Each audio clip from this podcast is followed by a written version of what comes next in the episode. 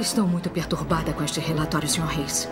Não só pelo que ele prenuncia para o futuro das mulheres na Marinha, mas pelo seu futuro também. Senadora! Senadora, a senhora espera ser criticada por usar esta sessão como palanque pelos direitos das mulheres? Quase 25% de todos os empregos militares ainda estão fora do alcance para as mulheres e isso tem que mudar. E os que dizem que as mulheres não são adequadas para todos os trabalhos são fisicamente mais fracas? Tem que ser forte para puxar o gatilho? Essa foi boa. Ela se saiu bem. Tá Isso brincando, precisa sempre se sai bem. Uma reunião particular. É o que queremos. Preocupado com o próximo contato com suas bases? Desde que não me afete. O pessoal da defesa já ligou. Querem uma reunião particular. Vou fingir surpresa.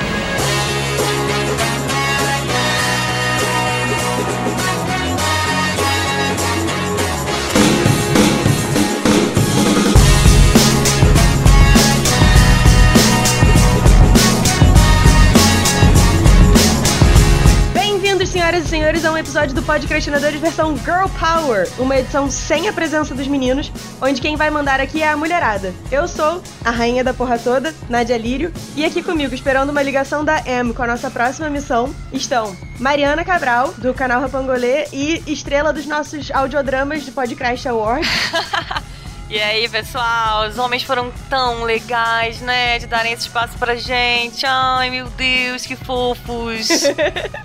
a Cal Cruz, do Podcast e do Colabora aí. Olá, gente! Esse podcast vai passar pelo teste de Bechdel. Sim! Embora a introdução não, porque a gente já falou dos meninos, mas o resto vai. Tudo bem, é verdade, é verdade. a partir daqui. Isso.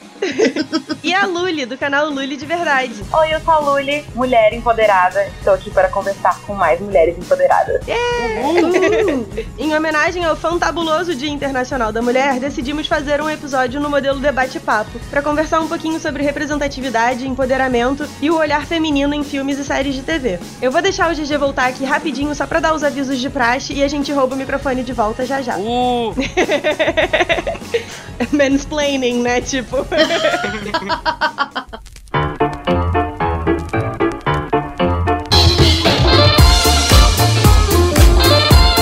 Opa, deixa eu ser rápido aqui pra deixar a bola com as meninas. Você deve ter achado estranho esse episódio sair um dia depois do Responde Crash, quando o normal é um por semana. Mas como o Dia das Mulheres acabou de passar, esperar mais uma semana podia deixar ele meio deslocado demais. Então a gente tá adiantando esse episódio e aí na semana que vem não tem nada. Beleza? Por favor, lembra disso antes de mandar e-mail pra gente cobrando na semana que vem. A gente quer lembrar também que o Caruso teve no filme Gambiarra o HD das Espadas.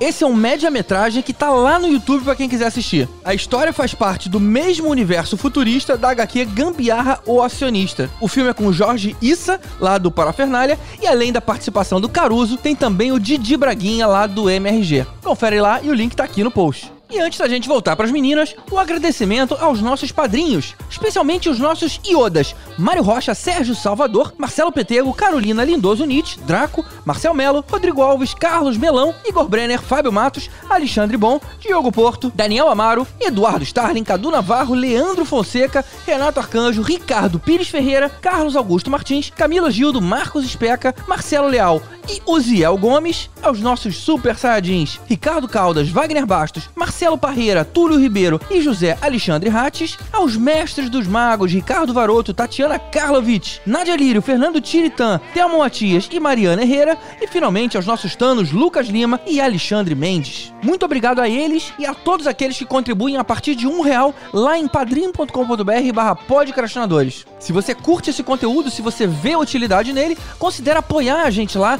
Isso é muito importante para garantir a continuidade desse projeto. E para finalizar, um agradecimento mais que especial ao Marcelo Pereira, o nosso mago dos 3Ds que fez essa capa aqui em 3D muito bacana. Muito obrigado, Marcelo. E se você tem um projeto que se beneficiaria de um elemento 3D profissional, o Marcelo pode te ajudar. Dá um pulinho lá em Marcelo Pereira, Marcelo com dois L's, pereira.com e explica para ele o que você precisa. Beleza? Então vamos voltar para as meninas porque a Nádia já tá me olhando aqui com um rolo de macarrão na mão.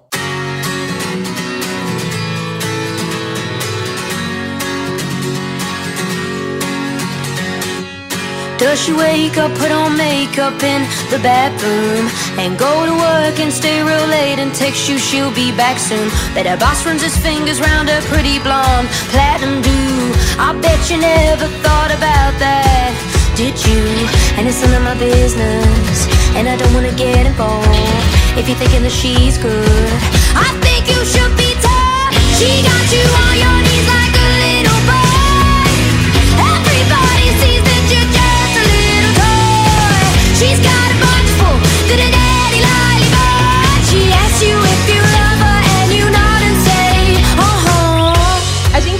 cada vez mais séries e filmes procurarem capitalizar na ideia da representatividade feminina ou do empoderamento feminino, tipo Mulher Maravilha ou mais recentemente o Aves de Rapina. Mas será que esse movimento tá tendo a mesma repercussão que a gente gostaria que tivesse? O que, que essas ideias de representatividade e empoderamento significam pra vocês? Aves de Rapina eu não vi ainda, mas Mulher Maravilha eu fiquei muito revoltada. eu sei, inclusive, que muitas mulheres, amaram, a maioria das mulheres que eu conheço, gostou muito do filme. Mas Aham. eu achei o ó, porque aquela mulher, a Gal Gadot, tá sempre com um babyliss maravilhoso, que não é aquele babyliss Maísa, é aquele babyliss perfeito, que o cacho, ele não tá muito cacheado, mas ele também não tá liso. Aquele Aham. cacho maravilhoso, aquela boca com aquele gloss, e ela tá sempre, desculpa, gente, eu não engulo a Gal Gadot naquele papel, Vem, ela tá Maíra. sempre fazendo cara de olha como eu sou gostosa, e eu acho que isso não fala da personagem, uma personagem tão maneira, com uma história tão legal, ela não representou legal essa personagem, principalmente pelo fato dela estar sempre com aquela cara de gostosa e aquele cabelo, pelo amor de Cristo. Ah, gente, e aquela armadura também que é um shortinho, sainha. Exato, sainha, para, aquele peito de fora, para. Ridículo. Eu quero trazer uma, uma, um pensamento aqui pra a gente debater e também pra quem tá ouvindo pensar a respeito disso. Hoje eu tava vendo um perfil é, desses que mostra, tipo, manipulação de fotos das blogueiras e tal. E daí, é, um dos posts era sobre. Aliás, super recomendo que todo mundo siga esse perfil, porque é um, um tapa na cara, assim, um, uma corda geral pra nossa autoestima. Porque todo mundo no Instagram usa FaceTune e Photoshop e a gente não precisa ser perfeito assim. Mas enfim, esse post era sobre uma modelo plus size e no Instagram dela ela posta fotos normais re- sem ser retocadas. E as fotos que ela faz com o modelo, ela tem uma barriguinha retocada, esconde um pouco da celulite, das estrias, das cicatrizes.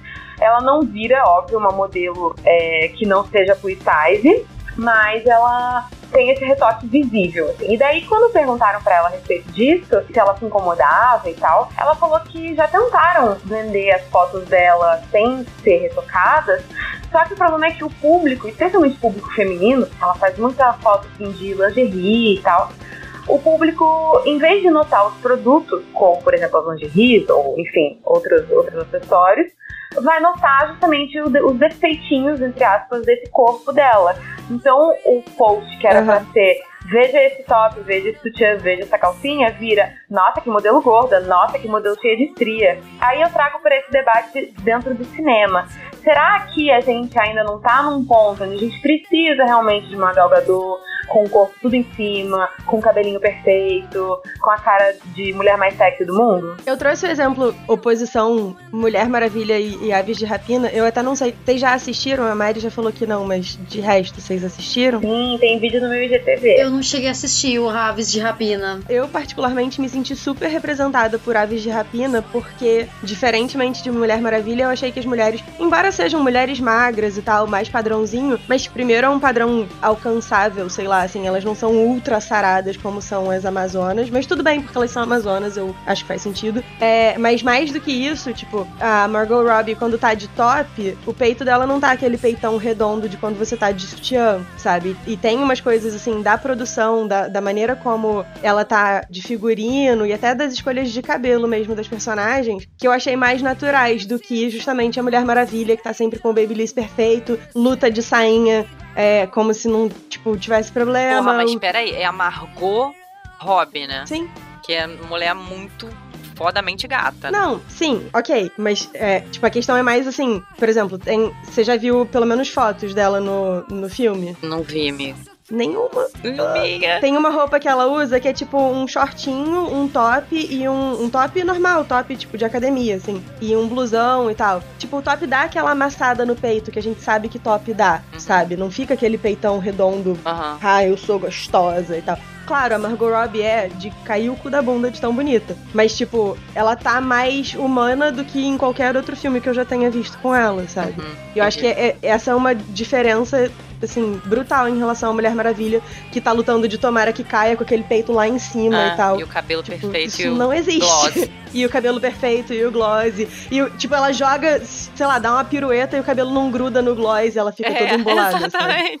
Não, mas eu achei essa questão que a. Desculpa, foi a Luli que trouxe, que eu não tô reconhecendo as É, vozes. foi a Luli. Foi, fui eu. Eu achei bem interessante mesmo, porque será que a gente precisa ir aos pouquinhos, né, nessa transição para os homens perceberem que as mulheres são pessoas normais e merecedoras das mesmas coisas que eles? Porque essa coisa que ela levantou, né, de ah, a modelo plus size tá começando a ser aceita, mas também não pode ser aceita do jeito que ela é, com estrias e tal, que é do jeito que as mulheres são. Será que isso, isso também tá acontecendo no- nos filmes? É, é interessante a gente pensar nisso. Será que primeiro a gente tem que ver uma mulher numa posição de poder, como por exemplo a Mulher Maravilha, pra depois a gente ir aos pouquinhos é, instilando a ideia de que a gente é normal, de que a gente tem celulite, estria, de que a gente não veste 36, sabe? Umas coisas assim meio que nem É. pra, pra bebê, pra eles aprenderem como a gente é, sabe? Tipo, aos pouquinhos aprende a dar um Tipo, passinho. passinhos de é, neném, sabe? né? Aprende a engatinhar, aprende a dar um passinho. Pode ser, cara. Eu acho que é, eu fico muito angustiada, porque eu gostaria que essas mudanças fossem muito mais rápidas, sabe? Mas por um lado eu vejo alguns É. movimentos que me deixam, deixam felizes, assim, por parte de- das atrizes também e tal. Teve recentemente um negócio do um babado lá no, do Oscar com, com relação à capa, né? Da. Qual é o nome dela, gente? Da Natalie Portman. Natalie Portman, tal, que ela foi todo com os nomes das diretoras que não tinham sido indicadas e tudo mais. E aí foram reclamar dela, falou, ah, mas por que, que você não aceita também trabalhar mais com mulheres? Você só trabalha com homens. Aí ela teve É, que- porque a produtora dela não produziu muitos filmes Pois é, dirigidos por exatamente, mulheres, né? Acho que a única exatamente. diretora que foi produzida pela produtora dela é ela. Sim, exatamente. Então, tipo, parece que foi ela e mais uma, né, da carreira dela. E é uma questão interessante É. também de ser colocada, sabe, das, das atrizes também. A Margot Robbie, por exemplo, nesse filme que foi produtora, de repente ela já, já pode estar numa posição, né, de, de exigir uma diretora mulher, sabe? O Aves de Rapina é legal porque não só a diretora, mas a roteirista, tipo, todo mundo da equipe técnica, assim, é mulher. Exato, e com Então- certeza isso, isso passa pelo fato dela ser produtora do filme, né? É. E eu acho interessante pensar nisso, mas eu gostaria que fosse mais rápido. Eu não sei se vocês acham que esse movimento tá assim, tá indo aos pouquinhos e vai chegar num lugar legal. O que, que vocês acham? Eu acho que esse movimento, ele acaba sendo bem aos pouquinhos mesmo por conta do dos caras mesmo, assim, sabe? E ainda tem muita mulher que reproduz esse esse machismo, sabe? Porque querendo ou não, por Uhum. mais que a gente pense, poxa, mas é por causa dos homens que não querem ver as mulheres gordas e tal, tudo. Cara, mas a quantidade de mulher que comenta sobre isso, sabe? Que impõe que as mulheres não podem ser gordas desse jeito, que não podem ser assim, porque inclusive até muitas modas plus size mesmo, o que me deixa muito. Porque assim, meu corpo não é um padrão, entendeu? Tipo, se eu tô de roupa, sou uma pessoa magra. Se eu tô de biquíni, não sou uma pessoa magra, entendeu? Então, tanto é que eu me sinto até um pouco representada por algumas, algumas peças plus size que eu sei que, tipo assim, vai sair uma gordurinha ali, entendeu? Então eu penso assim, cara, eu acho muito melhor Hum. ver uma peça plus size e imaginar ela no meu corpo do que ver uma peça de biquíni, tipo assim, uma pessoa magérrima que, mano, não vai ficar igual, entendeu? Tipo, vai ficar bem diferente o plus size É. em mim, mas vai ficar um pouco mais pro plus size do que pra aquela magérrima, entendeu? Que coloca o biquíni apertado e fica maravilhoso, assim, sabe? Fica tipo assim, fica retinho, assim, sabe? Não marca nada. Aí é isso, Uhum. porque haja Photoshop, né? Mas. Acho.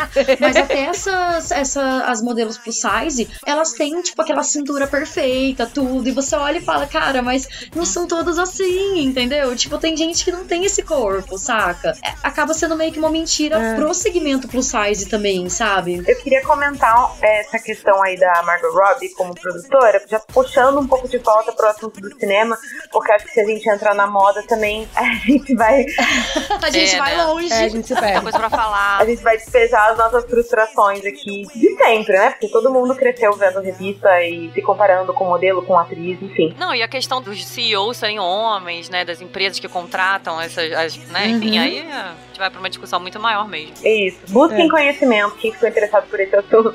Falando sobre a Margot Robbie como produtora especificamente, é, ela falou que ela queria justamente roupas mais confortáveis, né? Eu acho que é muito interessante dar uma olhadinha na comparação aí das fotos dela em Esquadrão Suicida e em Ave Rapina, que mudou, assim, no, não mudou o estilo da personagem, mas mudou o tipo de roupa que ela tá usando. Ela tá em trajes super confortáveis, comparado ao que tinha no Esquadrão Suicida. Aí eu também quero jogar uma pólvora aqui no meio, que é o seguinte.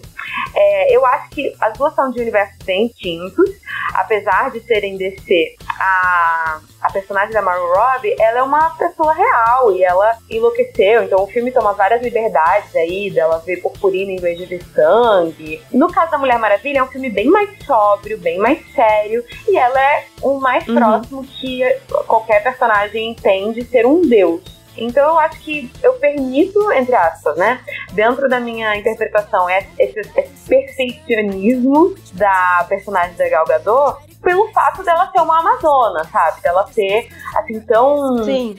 próxima dos deuses. Mas aí eu quero falar também sobre o que, que o filme traz. Porque eu gostei de Mulher Maravilha, eu acho que os dois primeiros atos do filme são bons. E daí o, o estúdio entrou lá e, e meteu o dedo e. Não, ela realmente precisa estar perto, sabe? Então eu comparo muito com a história da Moana, a princesa da Disney. Porque as duas são é, princesas de uma ilha isolada, que é, a pessoa que é responsável por elas fala: não saia daqui, não vá ver o mundo, e ela vai mesmo assim.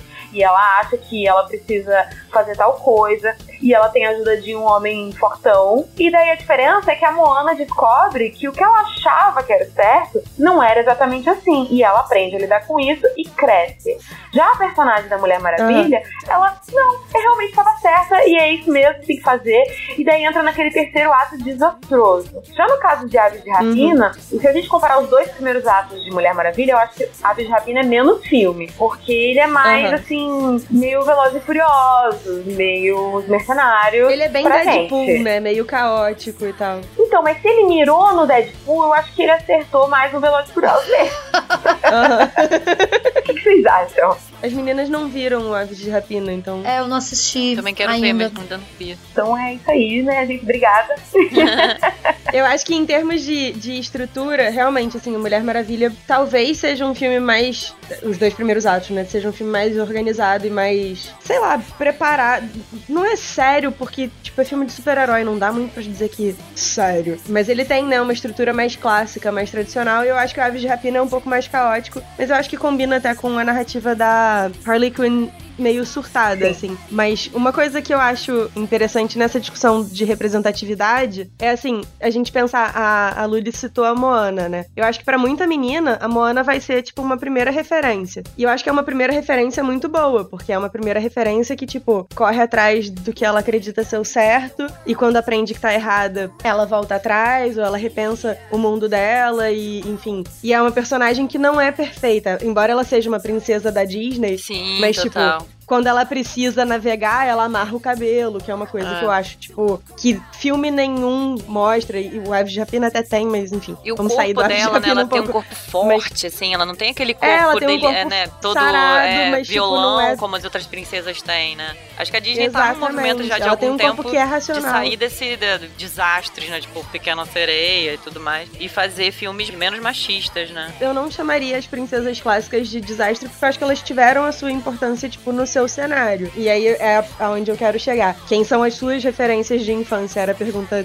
que eu ia fazer. Porque pra mim, uma primeira referência que eu tive de, de mulher diferente do que era tradicionalmente representado é a Bela da Bela e a Fera, que embora seja em alguma medida é, uma dama em perigo, mas ela sabe o que ela quer. Ela sabe que ela não quer casar com o fortão da vila porque ele é um idiota. Ela acaba conseguindo tipo ver a humanidade na Fera, apesar dela estar sequestrada, não sei o que. Então foi uma personagem que tipo me chamou a atenção a primeira vez assim de, olha, é possível não ser a Cinderela. E a outra referência que eu tive também porque eu sou dessa geração, foi a Mulan, que também não tinha aquele corpão perfeito de princesa. A, a cintura da Mulan é um pouco mais larga e tal, até porque ela precisa se passar por homem. E é uma mulher que vai lá e faz tudo que um homem é capaz de fazer e até mais. Cara, eu só queria voltar um pouquinho sobre o que a Luli tava falando da Mulher Maravilha ser uma deusa e tudo mais. Eu entendo total o, o que você tá falando, mas eu acho que é uma coisa que sempre me incomodou nos quadrinhos era a forma como as mulheres eram retratadas, sabe? É bizarro, é bizarro. Bom, isso nem falar de, de anime, né? Mas assim, de quadrinhos eu acho muito bizarro, né? Os, os uniformes dos homens muito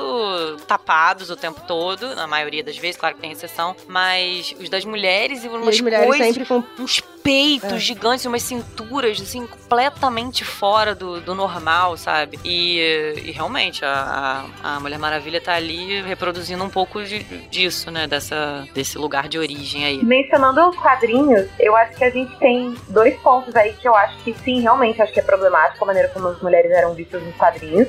Mas eu acho que o- a visão da diretora do filme fez com que isso mu- mudasse, sabe? Quando a gente compara cenas de ação, por exemplo, do primeiro filme de Vingadores, ou de algum outro filme que tenha uma super-heroína, com as cenas de ação de Mulher Maravilha, os slow-mo, essas, essas câmeras em é, essas câmeras lentas que tem no filme, elas não são pela sexualização, e sim pra valorizar a coreografia de luta. Mas eu concordo, dentro dos quadrinhos, É, as mulheres elas Mulher sempre Maravilha, foram né? retratadas de maneira hipersexualizada. Inclusive, recomendo demais que vocês procurem um conteúdo chamado Asher Girl. Asher era um artista, eu acho que ele é considerado surrealista. E ele fazia cômodos É aquele das ilusões de ótica, não é? Das escadas, é isso? isso, ele fazia cômodos impossíveis. Então, é, portas que davam para dois lados e escadas que não se conectavam. Então, criaram esse Tumblr Asher Girls, que é justamente para postar essas ilustrações de mulheres impossíveis, que são Impossíveis. tão sexualizadas que elas, por exemplo, quer mostrar a bunda e o peito ao mesmo tempo, sabe? Então, colocam um Surreal. movimento que a coluna não faz. É. Não tem uma capa do, acho que do Homem-Aranha, que aquela namorada dele tem, tá numa posição exatamente como isso, como Asher Girl, tipo, que é É, totalmente. é do. É de um autor que faz quadrinho erótico, inclusive. Ai, eu não sei o. E aí mas foi é, ficou- super virou, batida. tipo, é, tipo, virou muito febre. Porque ela tá de quatro e aí você consegue ver, tipo, os peitos e a bunda, e a É, bunda tá numa posição que bunda não e a existe. cintura. Mi... não, e se for ver naquelas action figures também, tipo, tem cada um coisa bizarra, sabe, que eu vejo de mulher. Mas sim, eu tô falando assim, movimentação de câmera, beleza, do filme eu tava falando mais da questão do vestuário mesmo, né? Que vem do quadrinho, que é uma coisa que me incomoda. Eu sei que não é a pauta aqui, mas botei É. pra Só pra terminar esse ponto e aí pra gente voltar nas referências Ah, de é, infância. desculpa, eu acabei falando. Não, tranquilo. Tem uma coisa que me incomoda muito no Mulher Maravilha, e aí é o meu lado, meu cantinho particular de representatividade feminina, que é eu sempre fui uma menina grande. Eu sempre oscilei entre ser grande porque eu sou forte e grande porque eu sou gordinha, né? Mas eu sempre fui grande, eu sempre fui tida como grande, eu era o- a cavala entre os meus amigos e tal. E aí, quando botaram a, a Gal pra ser a Mulher Maravilha, eu fiquei tão triste, porque eu falei assim, mas a Mulher Maravilha sempre foi um cavalo. Tipo, porque eu tinha essa imagem da Mulher Maravilha dos quadrinhos, que era gigantesca, um peitão, um pernão e tal. Eu ficava, mas a, Gal Gadot é tão magrinha, ela é linda, mas não é a Mulher Maravilha. E aí, nisso, tipo, agora no Mandaloriano, colocaram a Gina Carano pra fazer par, né, com o Mandaloriano e tal, pra fazer a Cara Dune. A Gina Carano é, pra mim, a representação do que eu esperava da Mulher Maravilha. E eu fiquei, ai, que bom, a gente apareceu, nós mulheres fortes. Porque, tipo, isso é uma coisa que, que é difícil, assim, a gente tem essa dificuldade. A mulher no cinema, de modo geral, ou ela é super magra, É, super exato. bonita, assim, elegante, ou ela é super, plus size. exatamente. Tem uma né? piada assim Ela do. nunca tem, tipo. É, tem uma piada da Tina Fey do 30 Rock na televisão, ou você tem 50 quilos, ou você tem 120, não tem meio termo. Cara, É, uma das melhores piadas dessa que é realmente isso, não tem lugar pra mulher normal, né? Que ela não é nem, não, não necessariamente, pra- não tô falando que, que magro não é normal e, e plus size não é normal, tô falando que é a, a média, né? Que não é nem plus size e nem super magra, mas é, é outra luta aí, que eu acho que é aquela coisa do aos pouquinhos a gente chega lá. Mas vamos lá, e aí? É, referências na formação de vocês, assim, quem foram as primeiras personagens que vocês viram que eram diferentes? Meu, pra mim também foi muito a Mulan. Você falou sobre ela, eu lembrei total da minha infância, assim, porque eu tinha assistido ela na, no cinema e tudo. Me identifiquei muito com ela, porque na época, hoje em dia é meio zoado isso, né? Mas na época eu adorava o exército. e eu achava que, nossa, eu quero muito participar do exército, porque quando eu era. Quem não gosta? Vai, um uniforme é sempre bem-vindo. E aí, porque assim, quando eu morava lá em Pinda, né, que eu sou de Pindamonhangaba, né, interior de São Paulo. É... Ah, mentira! Sim! e eu moro... Cara, eu adoro o nome da sua cidade. Você gosta? Sério, que felicidade. Eu agora Sim, conheço uma pessoa de Pindamonhangaba. prazer. Pinda. Gostei do apelido. Juro, tinha uma propaganda, tipo, sei lá, do Cartoon Network, que aí o Pernalonga falava Pindamonhangaba. E eu Sim. sempre quis conhecer, eu tô muito contente. Ah, um sonho realizado. Então, e aí, eu morava do lado de um exército, assim, sabe? E eu via eles passando e tal, tudo. E eu assim, não, um dia eu vou ser do Aham. exército. Aí minha mãe falava, não, menina não pode, tem que ser só homem e tal. E eu ficava assim, não, mas eu quero ter ser do exército, que não sei o que. Minha mãe falou, aí minha mãe falava, ah, não, você tem que ser da parte de enfermeira e tal. Eu falei, cara, eu não quero cuidar de homem, eu quero ser do exército, entendeu? Eu quero estar ali com eles. Então, quando eu assisti Mulan, pra mim virou algo possível. Eu falei, então eu posso ser do exército, sim, sabe? Então era muito foda. Aham. Hoje em dia, nossa, nem quero mais, né? Mas aí o. Mas pra mim foi uma representatividade muito grande, assim, sabe? Claro que na época era por conta disso, por conta da minha vontade. Hoje em dia, vendo, vendo toda a história dela e tudo, eu fiquei pensando assim, cara. Que bom, sabe? Não é aquela coisa de você se sentir representada por um personagem quando você cresce e você vê que é closeado, sabe? Cal. Então, eu tava dando uma, um Google rapidinho nessa informação. A gente tem mais de 22 mil mulheres militares, que são 7% dos militares brasileiros. Então, eu queria só levantar essa bola aqui, que essas mulheres lidam com um machismo que é muito mais do que o machismo estrutural que a gente está acostumado. Uhum, É. Tenho muito orgulho de dizer que a minha mãe é da segunda turma de mulheres é, militares da aeronáutica. Ai, que massa! E ela, nossa, comeu o diabo Lili. amassou na, na proporção ali do, da trajetória dela. Ela entrou como enfermeira e daí ela trabalhou durante bastante tempo no hospital, mas depois, ela também foi pra parte administrativa. E ela sempre contava muito sobre isso, assim, sobre as mulheres, é, na época dela, né, as mulheres não poderiam chegar no cargo máximo dentro da aeronáutica. Então ela se aposentou como tenente-coronel, que era o cargo mais alto da turma dela, mas hoje em dia podemos ter mulheres brigadeiro, inclusive temos. Então, se alguém estiver ouvindo e quer um incentivo, olha, tem muita gente que faz coisa errada dentro das Forças Armadas, mas, cara, essa galera tá lá lutando nas fronteiras, tá defendendo um monte de coisa importante, vacinando criança onde não tem médico. Então, dou super força se você quer entrar pra Marinha, pro Exército ou pra Aeronáutica. Ai, meu, que linda! Muito maravilhosa. É, é um projeto super válido, lógico. Pô, é. muito legal. Sua mãe, guerreiríssima, É. maravilhosa. E por falar em mulheres no exército, vocês lembram daquele filme com a Demi Moore, que ela vai virar, tipo, Navy SEAL? Sim! Não, qual filme? Não. G.I. Jane. Aquele filme é muito maneiro. Eu lembro de assistir no cinema com os meus pais, né? Porque você não escolhe o que você vai assistir, você simplesmente vai com os seus pais. E eu lembro que eu saí, eu tava tipo, eu vou raspar a cabeça e eu vou fazer. Aí eu lembrei que eu não gosto de fazer atividade física e eu desisti, mas enfim.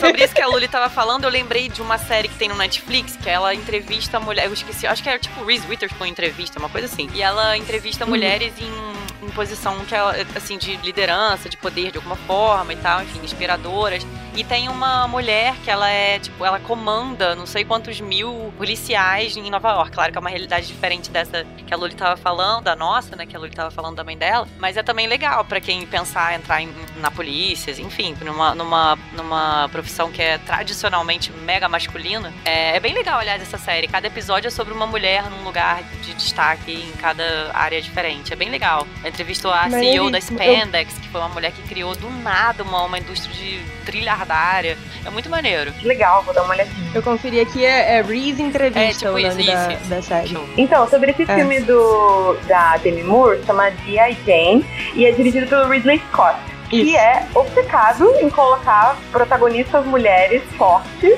mas assim, em algum nível, vocês não acham que as personagens dele muitas vezes parecem homens que na verdade são mulheres? Quase mulheres travestidas, entre aspas, né? Tipo, é, um- é uma coisa um pouco. É como Demais, se você tivesse que se infiltrar nesse mundo e não participar desse mundo, desse mundo, né? Desse universo. É, primeira metade do Mulan, né? É, exatamente.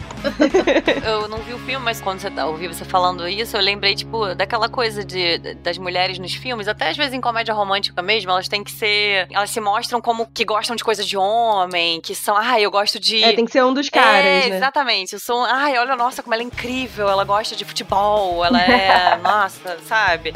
Ai, preguiça. Que é meio que isso, como se você tivesse que ser meio homem pra ser aceita, pra ser cool, pra ser diferente, pra ser da galera. E Luli e Mari, vocês, quais foram, quais foram as personagens femininas que meio que chamaram a atenção de vocês? Eu não sou tanto da geração da Mulan, eu sou um pouco anterior.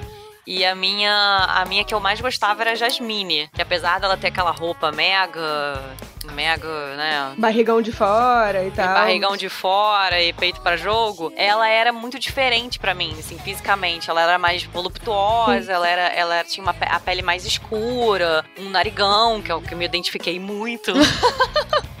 e... Sim, entendo. Time nariz. Nossa, não, acho que foi principalmente, principalmente a questão do nariz, né? Eu me identifiquei muito. E ela foi a primeira vez que eu vi também a, a, uma princesa mais forte, assim, de falar, não, eu não quero, eu não quero casar com uhum. esse cara que você tá escolhendo pra mim. Eu não sou um prêmio pra ser. To, I'm not a prize to be won. É, né? eu não sou um troféu pra ser conquistado. É, né? sabe? E ela tinha uma personalidade forte, assim, primeira vez que eu vi, assim, pelo menos da, da minha lembrança. E a primeira vez que eu vi também um beijo que eu achei com cara de beijo, assim, dela. O beijo dela com a Ladinho, eu achei, tipo, opa. Aham. Uhum pegou ele legal, pegou legal. Uma coisa que me marcou muito no Aladdin foi ela usando a sexualidade dela para desconcentrar o Jafar. Isso também teve. Tipo, em favor do Aladdin. Uhum. E isso foi, uma, foi a primeira vez que eu pensei assim, nossa, mas isso funciona? sabe? Tipo, porque eu tinha, sei lá, oito anos, sabe? Eu fiquei, mas olha aí, eu não sabia que isso funcionava. é, e acho que também é, ela se. Ela tomar o, a liderança dessa narrativa sobre ela, né? Beleza, estão querendo me sexualizar, Sim. então eu vou decidir o que, que, eu vou fazer com isso. É, exatamente. Todas Sim. essas que vocês falaram, eu me identificava pra caramba. Eu amava a Mulan, tinha uma boneca dela, que era uma das minhas favoritas, porque eu tinha muita Barbie, e as Barbies, elas só têm é, articulação na virilha e no sovaco. E o joelho e, uhum. o, e o, joelho delas, eles têm tipo como se fossem três estalos que dá e deve fazer aquela sentadinha ou em pé. Mas não são realmente articulados. E tinha uma boneca da Mulan que ela tinha todas as articulações. Tinha na mão, tinha no cotovelo. Então eu amava. O problema é que as roupas das minhas uhum. Barbies não serviam nela. Prioridade, né, gente? Mas então, eu gostava muito da Mulan. Eu gosto muito de algumas princesas que eu acho que elas. Hoje em dia a gente pode até olhar e problematizar um pouco, mas eu vou explicar o que, que isso fazia sentido na minha cabeça. Eu gostava muito da Pequena Sereia e eu gostava muito da Pocahontas também. As duas ah, é, têm um é interesse é amoroso, tem, isso é meio que a parte principal delas, mas o que eu gosto muito a respeito delas é justamente o fato de que alguém fala para elas que não e elas falam, ah, é? O aqui. E é mais ou menos isso que. É, uhum. é por isso que a Ariel se ferra, né? Porque ela vai lá negociar com a bruxa do mar. O pai dela, que tinha poder de dar Sim. perna para ela, para ela ser feliz lá com o homem, ou pelo menos chamar o homem para ser sereio, não, ela, ele não faz isso, vira as costas para ela e ela tem que se submeter a uma mulher que tem os piores interesses dos sete mares. e daí ela acaba numa, uhum. numa sinuca de bico aí. Ah, olha, mas eu não concordo com ela, não. Pô, mudou toda a vida dela lá por causa de macho. E aquele príncipe Eric, gente, pelo amor de Deus, né? Não. Cara, mas eu acho que a parada dela não era nem tanto só o príncipe Eric, eu acho que era mais, tipo, ela queria saber o que, que tinha aqui fora. Pô, então a gente não viu isso, porque acabou. Sabe, porque antes mesmo dela ver o... Ela casa e acaba. antes mesmo dela ver o, o, o, Eric, ela, tipo, canta sobre isso, sobre como ela quer saber o que, que tem aqui e tal. Então eu acho que, na verdade, talvez a parada seja mais que, tipo, tanto a Pocahontas quanto a, a Ariel são exploradoras, tipo, elas querem, elas querem saber o que, que tem do outro lado, o que, que tem sabe? Mais do que aquela vidinha ah, delas. Então, pô, fica, ela não precisa casar com aquele palhaço que não. Ué, mas se elas gostam do palhaço, deixa elas. mas, gente, isso também é feminismo. É a mulher querer fazer o que ela quiser, inclusive ser dona de casa. Tá bom, gente, não tá mais aqui, falou. não, na verdade, eu tô defendendo gostar de palhaço porque eu, eu tenho uma quedinha pelo Pennywise do It, mas aí é porque eu tenho problemas, então assim. Aí é uma questão sua mesmo, com a análise. Mas eu acho, Ariel. Então, e daí tem outras duas personagens da Disney que eu gosto muito, mas que não foram coroadas.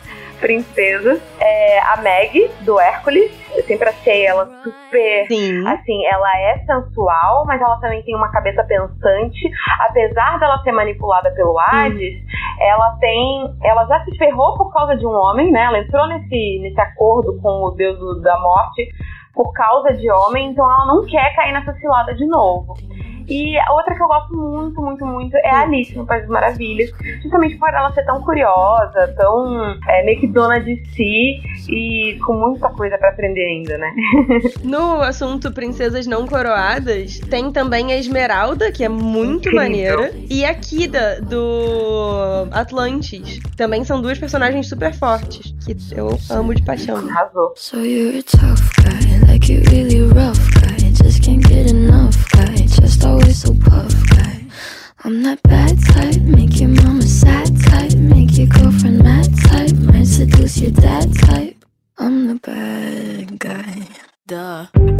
Seguindo aqui no nosso assunto de representatividade, que filmes vocês acham que, tipo, representaram bem o universo feminino nessa pegada, né? De, tipo, capitalizar muito na questão da, ai, olha como a gente é representativo e tal. E que filme vocês acham que meteu o pé pelas mãos, assim? Tipo, ah, isso aí não tá exatamente de acordo com a gente. A gente não é assim. Pra mim, por exemplo, um filme que eu acho que representa bem o universo feminino, mas mete o pé pelas mãos ao mesmo tempo, é o Diabo Veste Prada. Porque eu acho que as personagens femininas são bem construídas, mas a Andy largar o emprego que ela tava se amarrando e Ai, tal, não. por causa do namorado que não palhaço. apoia ela. Aquele palhaço que é um zero à esquerda. Não, e fica tristinho porque, ah, meu aniversário, você não me deu parabéns. Ah, vá se fuder. Aí, pô, a galera tá trabalhando. Pô, get a life. Ralando, É, né? ralando pra caraca. Tipo, uma oportunidade única na vida e tal. É. Nisso eu preciso dar a mão pra Mari e dizer que é um palhaço. Palhaço, pô, que não é Ariel, palhaça, pô, perdendo quando podia ficar lá no mar, maravilhosa, palhaça, por causa daquele bela sapo. Mas eu acho, eu acho também que traz umas coisas muito legais, a coisa do tamanho mesmo, que até a gente tava falando mais cedo, né, de que, ele, que ficam chamando ela pelo tamanho, né, toda hora, ah, size 2, sei lá, não lembro, size 6, sei lá, ficam zoando porque ela era... E não é um tamanho É, grande, não né? é. Não é como se ela fosse, tipo. Exato, traz essa questão que é muito legal, né? Que é totalmente irônica, mas que é muito legal. Que foi a primeira vez que eu vi isso também. Eu senti assim muito. Ai, que bom, nossa, que estão falando disso. E o fato também da Miranda ser, ser, ser super né, assertiva e tal, ser uma pessoa forte. E, e aquela discussão no final do filme, né? Que, que ela só. Pô, por que, que você tá falando disso? Só porque ela é uma mulher? Se fosse um homem, ninguém estaria falando assim dela. Ela meio que defendendo a chefe que, que foi realmente que tratava ela, ela friamente e tal. Mas que foi uma questão Mas eu também. acho que esse filme ele também dá uns deslizes, assim. Por exemplo, quando ela vai na casa da chefe pra entregar um, um relatório lá, aquele, aquele mega livrão que eles trabalham, né? Porque mostra ela como uma pessoa muito solitária. E daí é uma coisa meio infeliz, assim, né? Tipo, olha só, essa mulher, ela escolheu ser durona e ela acabou sozinha. Então, se liga aí. Sabe? É. Tipo, não é como se ela tivesse escolhido estar sozinha ou, ou tá feliz consigo mesma, sabe? Então acho que ele tem ainda uma camada, apesar de todas essas coisas legais que vocês falaram e tal, eu acho que ele tem realmente alguns níveis de problema que dá pra consertar. Também porque é um filme, sei lá, de mais de 10 anos, né? Sim, exatamente. Pra época foi um filme muito progressivo, eu acho. Eu entendo o que você tá falando, mas, mas é, realmente eu, eu concordo e tal, mas, mas tem um momentinho também de virada dela que ela enxuga as lágrimas e fala, vamos lá. Ela não cede pro mimimi do cara, entendeu? Ela, ela- tanto que ela fala, você precisa de alguma coisa? Ela, não, eu preciso que você faça o seu trabalho. Ela continua sendo quem ela é, entendeu? Ela não cede. E isso eu acho de uma forma bem interessante e bem crua, bem real. É isso que provavelmente muita mulher que tá em posição de liderança, de poder, tem que passar. Claro que você ter pouco tempo pra família é sempre cruel, mas eu acho que pra uma mulher ela é muito mais cobrada por isso, sabe? E provavelmente pelos parceiros, assim, é o que eu vejo pelo menos na- na- nesse caso dessa minha amiga. O parceiro dela cobra ela e tal, ela fica se sentindo, se sentindo mal. E eu duvido que, que fosse, se acontecesse ao contrário, isso, isso se daria, sabe? Então eu acho maneiro, eu, eu Uhum. entendo essa, essa colocação, mas eu acho legal também a atitude dela, sabe? Tipo, caraca, ela é foda, ela se manteve É. ali, é o que ela, a paixão dela, a, a dedicação dela pelo trabalho. E eu gostei muito de ver. Aliás, essa cena eu acho incrível, acho muito legal essa cena. E ela, porra, puta mulherzona da porra. Não, e é, mó de- é uma delicadeza super bacana, né? Porque assim, a gente tá acostumado a pensar sempre na super heroína, né? Então é a super mulher que é super mãe, super esposa, super é, dona de tudo, do, do próprio trabalho e tal, não sei o que, e dá conta de tudo. Cara, ninguém consegue ser, tipo, CEO de uma revista de moda e preparar o jantar dos filhos e o almoço e o, sei lá, o café da manhã e tudo, e trepar pendurada no, no lustre, sabe? Assim, isso não é a realidade de ninguém. Exato. Então, assim, mostrar que existe sim uma troca, uma. Um, eventualmente pode haver essa falta de, de companheirismo da parte do, do marido e tal, é uma coisa que, que eu acho que é de uma delicadeza nesse filme que é muito bacana. Embora seja, claro, sempre triste reforçar essa coisa de que a mulher no poder sempre tá solitária, mas a maneira É, como, também. como eles lidam com isso nesse filme eu acho bacana também. Mas diga aí então, Luli, uma- um, um exemplo que você ache bom, já que. Não, mas eu não falei que esse exemplo era ruim, gente. Não, não, sim, mas já que esse tem mais deslizes, tipo um que você acha que é, tipo, acertou em cheio, assim. No Oscar, agora a gente teve Jojo Rabbit, que eu acho que tem uma personagem muito interessante, que é da Scarlett Johansson, que ela é uma mulher criando um menino no meio da Alemanha nazista, sem o pai desse menino, mas ela não tá nessa figura, assim, de, de mulher abandonada, né? É, con- conforme o filme vai evoluindo, não quero entregar muitos detalhes, mas conforme o filme vai evoluindo, você vai entendendo que ela e o marido têm um propósito e tal. Então tem uma cena muito bonita dela incorporando o marido e meio que dando uma dura no Jojo durante um jantar dele. Então ela meio que assume esses dois lados e você vê o, o- tudo que ela tá passando, sabe? Porque o filme não é do ponto de vista dela, é do ponto de vista do filho. Então ali a gente tem um, um gostinho, assim, de todas as dificuldades que talvez ela esteja passando. Eu também ainda não vi. Gente, Oscar, eu quase não vi quase Eu nada. não assisti ainda Jojo Rabbit. É, eu também. Tá na minha lista do carnaval. Então, a gente falou sobre a Reese Witherspoon, e daí eu tenho dois exemplos que a gente pode debater aqui, que é o seguinte. Ela é, ficou muito famosa fazendo Legalmente Loura, que vou admitir, é um Eu filme que eu gosto muito. eu É um filme ótimo. Guilty Pleasure. Então, É é, de maravilhoso. 2001, sabe? Então, um filme de 19 anos atrás que mostra uma mulher indo atrás do que ela quer, eu acho que ele, tipo assim, ele faz até melhor do que muitos que estão saindo agora. Ela vai pra Harvard por causa do ex-namorado pra tentar recuperá-lo. Só que ela descobre que, ah, quem é esse cara, né? Beijo. E também tem essa- esse debate sobre sororidade e tal. É, a- eu abri aqui o perfil desse filme e, meu Deus, esse pôster tá carregado de Photoshop, é assustador. e a Reese Witherspoon, depois que ela ficou famosa com Legalmente Loura, ela falou que ela ficou muito estigmatizada nesses papéis de menininha fofinha, é meio. Como se fala? Meio inofensiva. Aquele de comédiazinha romântica, né? Assim. Isso. Então ela ficou muito assim, tendo que fazer uns filmes desse, nesse nível. E ela falou, cara, eu quero contar as próprias histórias, eu quero, eu quero ir atrás de filmes sobre mulheres reais e tal. Então ela abriu uma produtora dela, que agora me fugiu o nome. Mas um dos filmes que ela produziu e estrelou, que eu achei sensacional, recomendo demais, se chama Livre. É uma adaptação do livro da Cheryl Trace. E ela escreveu o livro porque ela fez o- uma trilha que vai do México ao Canadá, que é uma das trilhas mais difíceis dos Estados Unidos, sem ter nenhuma experiência como uma forma de lidar com a morte da mãe dela. Então, depois que ela passou por isso tudo, ela escreveu o livro e daí a Reese Witherspoon pegou esse livro pra adaptar pra esse filme. E, gente, é um- uma coisa assim visceral, é maravilhoso. Ela tá como ela é, que ela realmente é loura, bonita, magrinha, mas ela traz todos os problemas psicológicos que levaram a Cheryl a tomar essas decisões meio erradas e às vezes muito erradas na vida, e todos os perrengues que ela passa, e muitas vezes ela tá absolutamente sozinha. Ai, que maneiro, mas não é Netflix, não, né? Então, esse filme de 2014 eu vi no cinema quando saiu. Não sei onde que ele está disponível agora. Maneiro. Depois a gente descobre se ele tá disponível em algum lugar e a gente se compartilha. É, boa. O que eu acho mais maneiro no Legalmente Loira, e foi uma coisa que me chamou a atenção na época e hoje em dia, tipo, eu vejo com ainda mais detalhes, é que assim, é um filme que mostra uma mulher indo atrás do que ela quer e ele lida com todos os estereótipos dos Uhum. filmes da década de 90 relacionados Total. Uma mulher loira de sororidade, não sei o que, tarará. Gata que gosta de rosa. Sororidade, tipo, fraternidade, né, das faculdades norte-americanas e Sim, tal. sim. E, tipo, uma coisa que pra sempre vai ficar comigo é quando ela cruza com o, o ex no corredor a primeira vez, ele pergunta o que, que ela tá fazendo lá. Aí ela diz, ué, eu estudo aqui. Por quê? É, É difícil? difícil? Eu E eu fiquei, muito. ah, é What, tudo like que eu hard? quero na minha vida. É muito bom. E eu acho que ela também evidencia que ela entrou por causa do machismo de Sim, quem aprovou ela ela. usou isso. Que ela faz um É, mega vídeo de sim, biquíni. É, maravilhosa, debochada. Então ela usou o sistema contra ele mesmo, né? Exatamente. Exatamente. Exatamente. Cara, eu amo muito esse filme. Eu acho ele revolucionário até hoje, assim. E pra você ter noção, É, eu é odeio o carnaval, mas a primeira vez que eu fui num carnaval num bloco, eu fui de ela. Porque é, ela é minha heroína, ela é maravilhosa. E você, Cal, um, um exemplo que você curta do, de representatividade feminina? Mano, histórias cruzadas. Adoro esse filme. Ai, amo.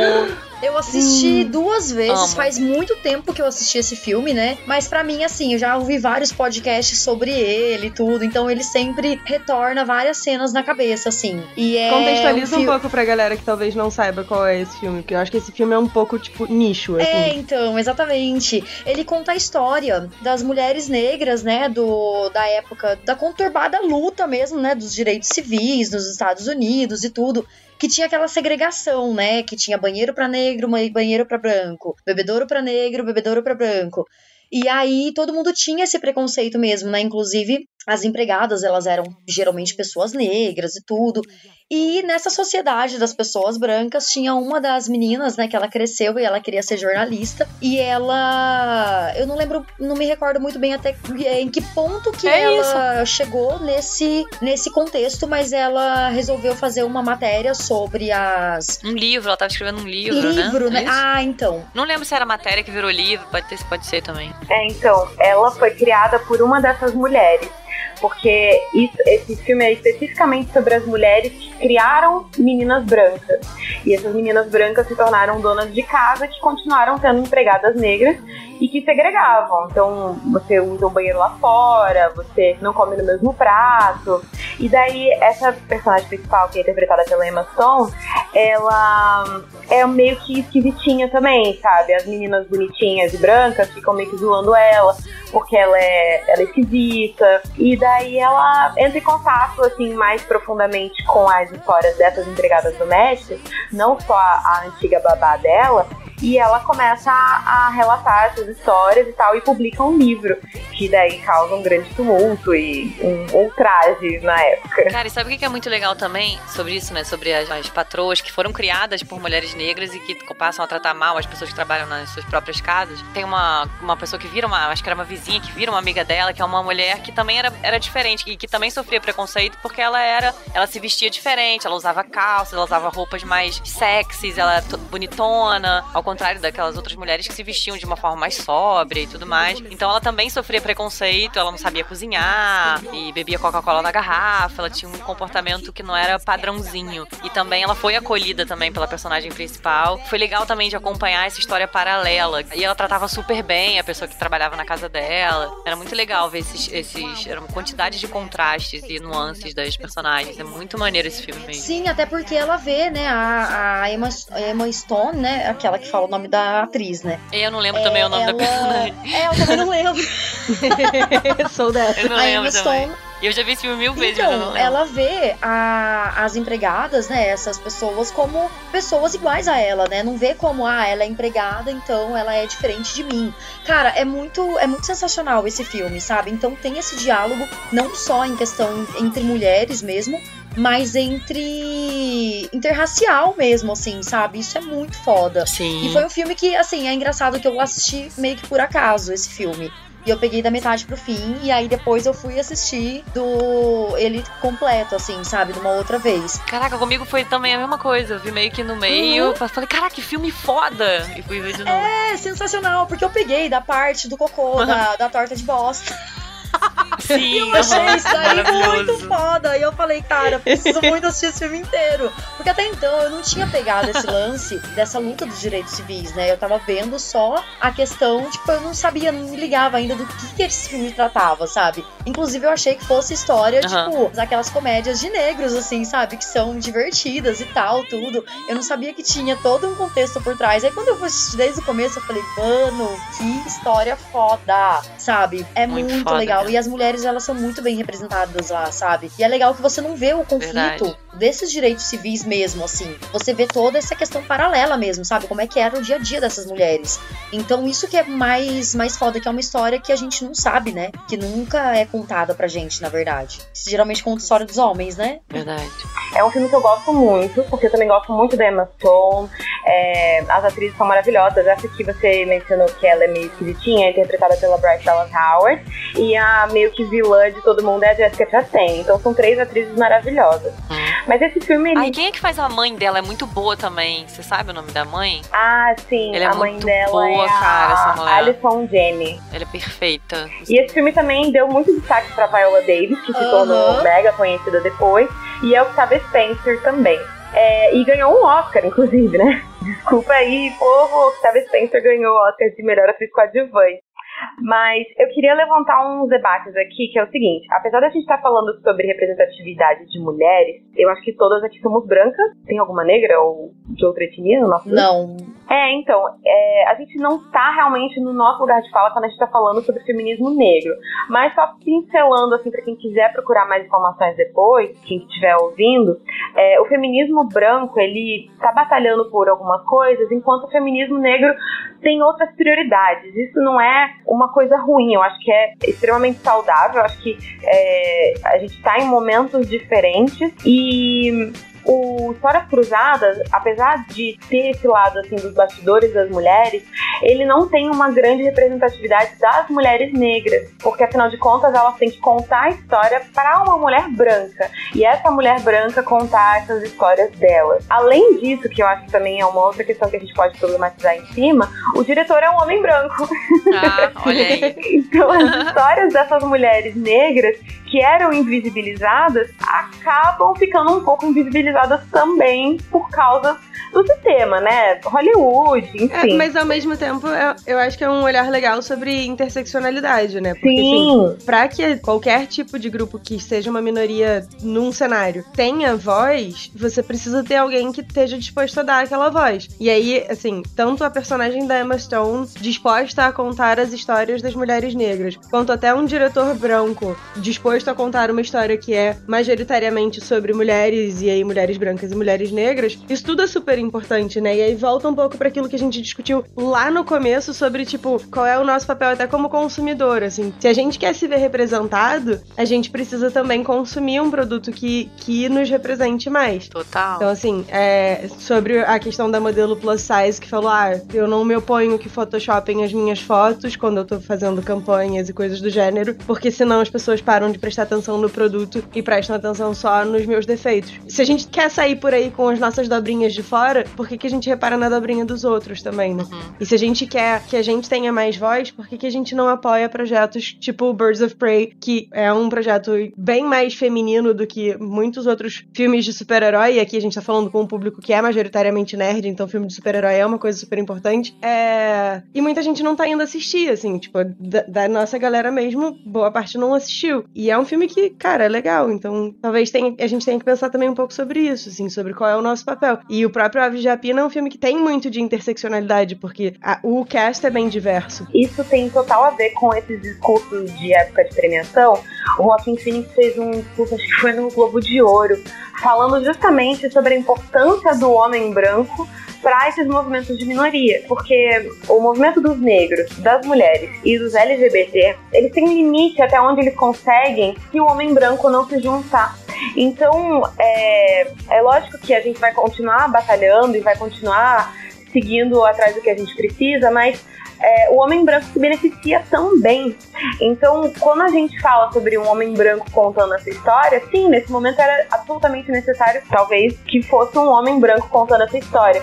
Mas a gente tem visto, inclusive daí eu queria mencionar, é, uma iniciativa chamada 50 ou 50 do, é, 2020 que em inglês é 50-50 by 2020.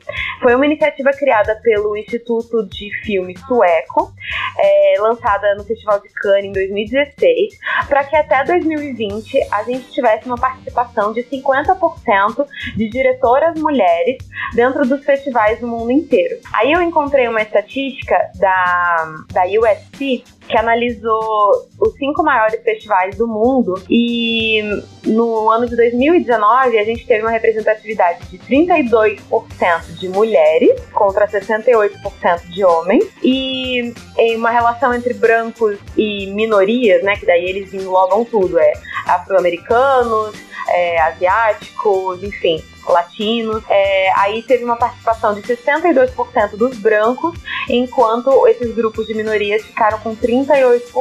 Então, existe esse objetivo de até o final de 2020 a gente ter 50% de diretoras mulheres nos festivais e também melhorar a representatividade dos grupos de minoria. Então, eu acho que é importante a gente incluir os homens brancos hétero na conversa, mas também entender que muitas vezes eles podem entrar como produtores, como alguém que pode apoiar essa história e não necessariamente ser o protagonista dela, né? Sim. Por favor, né? Só me tira uma dúvida sobre o Histórias Cruzadas.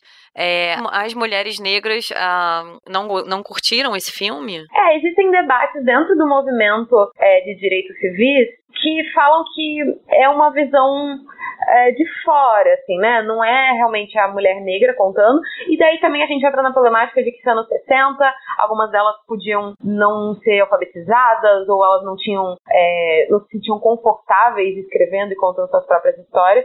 Mas não é só de mulheres negras, mas um movimento é, que luta pelo, contra o fim do, do racismo mesmo, né? Pelo fim do racismo, desculpa. Entendi, entendi.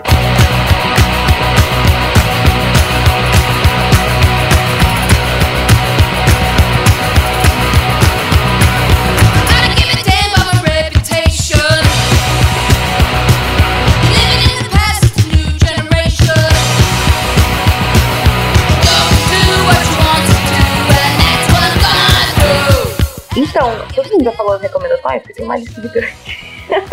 Como assim recomendações? Um, um, exemplo de filme feminino que a gente acha que representa bem. Acho que você falou junto comigo do Diabo Veste Prada, não foi? Ah, sim, é. Cara, eu, eu não me preparei, na verdade, mas tem, eu tenho na cabeça mais os, os, que, os que me irritam muito. Mas, cara, Histórias Cruzadas acho perfeito. Ah, então vamos pros que irritam. eu queria saber um pouco dos clichês, assim, clichê de filme de ação que vocês acham que, tipo, cara, pra quê? Ou de filme normal, com, comédia romântica e tal. Sim, momento lava, lavação de roupa suja. O que, que vocês acham que é podre que aparece no Cara, filme? qualquer filme do Adam Sandler tem que ser incinerado. Cara, sério. Todos. Primeiro porque o Adam Sandler é o Adam Sandler, todos sabemos. E ele tá sempre com uma mulher gata pra caralho, maravilhosa, gente boa. E ele, é ele é um merda. Cara, tem aquele que ele faz com o King of Queens, o marido Larry. Uhum. Ele é o gosto. Eu fico assim, gente, por que esse cara é o gosto? E ele é o gostosão num nível assim, surreal. Ele é maravilhoso. Ele é Que ele que produz o filme. Exatamente. É sério. Se eu fosse Pois é, produtora né? e diretora dos meus próprios filmes, eu seria sempre a super-heroína ultra gata que todo mundo quer. Cara, sério, não E duvido. vencedora de prêmio Nobel também, que a pessoa quer ser o quê? Gata e gênio. Cara, sério, muito ridículo, é muito ridículo. Todos os filmes já dançando. E tem um também que eu não sei qual é, que eu lembro que só tem essa cena que dá muito ranço, que é um com a Jennifer Aniston, que literalmente, mano, eu não sei o que acontece no filme, uma porcaria daquela lá que acontece nos filmes dele sempre. E, e tem uma hora que, tipo, é ele e uma criança, não sei se é filho dele, não lembro o que que era. Tipo, um garoto muito novo, olhando a Jennifer Aniston tirar o, a roupa e ficar de biquíni pra entrar numa cachoeira. E aí, tipo, o filme para, assim, pra esse momento. É tipo como se naquela hora ele se Ai, tocasse gente, que de que, nossa, né? que mulher é essa? Eu acho que era um filme que, ele, que ela era subordinada dele, acho que ela era secretária dele. Não é aquele esposa de mentirinha? Esse é o Esposa de Mentirinha, Isso. que ele precisa convencer ela a se passar por esposa dele, porque ele tem um interesse amoroso, uma coisa assim, né? E ela é secretária dele, ele é cirurgião Pode plástico. ser. Eu ia dizer, porque ele é ele, né? Porque ele precisa convencer qualquer uma a se passar por esposa Eu acho dele. que é esse aí do cirurgião plástico, acho que é esse. Mas é sério, eu achei tão. Eu falei assim, cara, que exploração. Primeiro do corpo da Jennifer Aniston, uma cena desnecessária, uma cena feia. Sabe? Ele lá, ele babando na mulher, ele com a outra mulher. Como se, se só o corpo dela fosse uma coisa, nossa, é porque é tipo, é naquele momento que ele se toca de que, nossa, que mulher maravilhosa. E, e, cara, eu Uhum. achei, eu achei assim um desserviço pra humanidade esse filme e a existência do Adam Sandler. Desabafei. Tem alguns clichês, assim, de filme que me incomodam muito. Um deles, a Mariana até falou logo na abertura, que é o cabelo da, da Mulher Maravilha. Todo filme de super-herói, todo filme de ação, não só a pessoa não fica descabelada, como, tipo, a pessoa tá lutando com o cabelo solto e aquilo não atrapalha em nada. Ranço. E a- até no Aquaman, tipo, e aí entra o, o lado do Jason Momoa também. Como que o homem tá lutando com aquele cabelo solto daquele jeito e aquilo não atrapalha, não entra na cara? Desculpa, eu não consigo atravessar a rua de cabelo solto que eu fico toda Incomodada. descombobulada, sabe? Tipo, que ranço! Ranço muito. Dá mortal, chuta a cara de três pessoas, não sei o que, nananã. Para e o cabelo dividido perfeito, assim, repartido. Com o Babyliss não tem um nó. Por quê? É, por que, senhor? Muito. Dá um nó, sabe, no cabelo, assim, embola aquilo num coquinho alto e É, pronto. tipo, total. qualquer coisa. E até na atuação das mulheres, né? no- às vezes nesses filmes é meio, meio pra mostrar que é gata. Mas até que nos últimos Tipo, tá bem ninguém, legal. Ah, ninguém faz aquele negócio de morder o lábio, tipo, até ficar sem boca, sabe? Quando você tá muito concentrada. Ai, E- af. Aí você fica parecendo que é banguela. Ninguém Aff, faz isso quando é, tá lutando em filme de ninguém, ação, mas é a mano. primeira coisa. Ah, não, e todas aquelas Primeira- séries enlatadas que tem tipo flash, assim, é tipo que tem um, um quartel, assim, de. Ai, não sei como é que é o nome disso. De... É tipo, muito clichê de série ruim, série da Warner. é tipo um, um QG, assim, de, de cientista. De é sempre uma mulher nova, gata, magra, sabe, branca Uhum. e, e, e nunca é uma mulher normal, sabe? Nunca é. Ah, enfim, isso me irrita muito. É, é sempre aquela nerd que, na real, parece, tipo, bibliotecária de filme pornô, né? Exatamente. Tipo, É é linda, com óculos, aí o óculos tá sempre, tipo, na pontinha do nariz, ela tá sempre mordendo É. o lápis. É, exatamente. E o cabelo daquele jeito, galgador, né? Que é aquele babyliss, mas não Aham. muito. Nossa, é ridículo demais, demais. e também uma coisa que sempre acontece em série, em filme, é um cara, não só no Adam Sandler, mas um cara cuzão, merdão com a mulher gata. Tipo, todos do Jalen. Aquele, aquele Love, vocês já viram naquela série da Netflix? Que é um Aham. cara, nossa, um horroroso, com uma mulher maravilhosa, aquela mulher do community, aquela loura. Mulher maravilhosa. Uhum. Ficou assim, ai, ai, gente, para, sabe? Para. E o maluco virado do avesso, É, né? Tipo, para, nossa. Cal, e você? Tem algum clichê de filme de ação que te incomode? Tipo, correr de salto alto, sei Meu, lá. uma coisa que eu acho foda é quando. É porque, assim, o que eu não gosto é daqueles filmes que eles querem colocar, empoderar a mulher, entende? Mas colocar ela comandando vários homens. E eu fico pensando assim, cara, isso não é empoderar, isso é colocar uma mulher no meio de um monte de homem, entendeu? Tipo assim, tudo bem que tem toda aquela coisa Caraca, é de. verdade. Nossa, mas ela é muito empoderada. Eu falei, cara, é para mim, é a mesma coisa de você, na época da gente, da, da minha infância, por exemplo, você ser mais legal se você tem amigo homem, se você tem amiga mulher, tipo amigas, você não é tão legal, porque Aham. com certeza você só pinta unha. Sabe? E eu acho isso horrível, porque Caraca, isso muito só legal. É, muito estereótipo isso. que a gente tinha antes. Porque eu tinha isso, sabe? De tipo, tenho mais amigos, então eu sou muito mais legal do que as meninas. Porque realmente as meninas Caraca, não essa... subiam em Sim, árvore. E eu gostava muito. de subir. E eu pensava assim, então eu me conecto mais aos meninos do que às meninas. Quanto na verdade, mano, tem, tinha um monte de menina querendo subir em árvore, mas não, sabe, não subia, sabe? Ai. Sim, porque a mãe disse que não pode, porque menina não deve, Aham. sei lá o quê. Aquelas besteiradas que a gente ouve, né? Cara, mas isso que ela falou é muito maneiro, porque realmente É. a gente. É, é que cai um pouco na. Essa mulher comandando um monte de homem, cai um pouco na coisa da bibliotecária de, de óculos, né? Que é meio Aham. dominatrix, né? E é verdade, a gente não vê relação. É porque dá uma fetichizada mesmo, né? É um fetiche você comandar homem, sabe? Total! Cara, caraca, muito maneiro É. isso, é verdade. Vou passar a reparar, porque não tem, não mostra, inclusive, relação de, de trabalho, de comando de mulheres com Aham. mulheres, né? É verdade, que isso fica escondido, é verdade, cara. Aham, exatamente. Um clichê que me incomoda muito, e aí não é tanto nos filmes de ação, mas nos filmes de modo geral, é tipo, quando tem duas mulheres e as duas mulheres são poderosas, elas ficam competindo o tempo Ai, todo nem fala. pra ver quem é mais foda. Sim, isso é insuportável.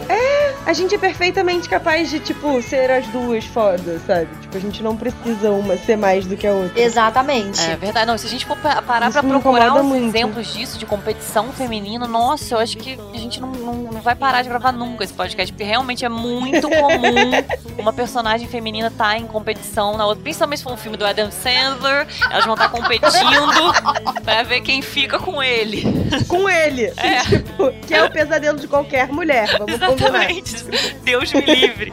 Pô, vários, vários. Nossa. Eu peguei uma lista de tropes, que são lugares comuns que acontecem nos filmes. É 10 tropes que a gente já tá cansada, né? Que é justamente de clichês de mulheres.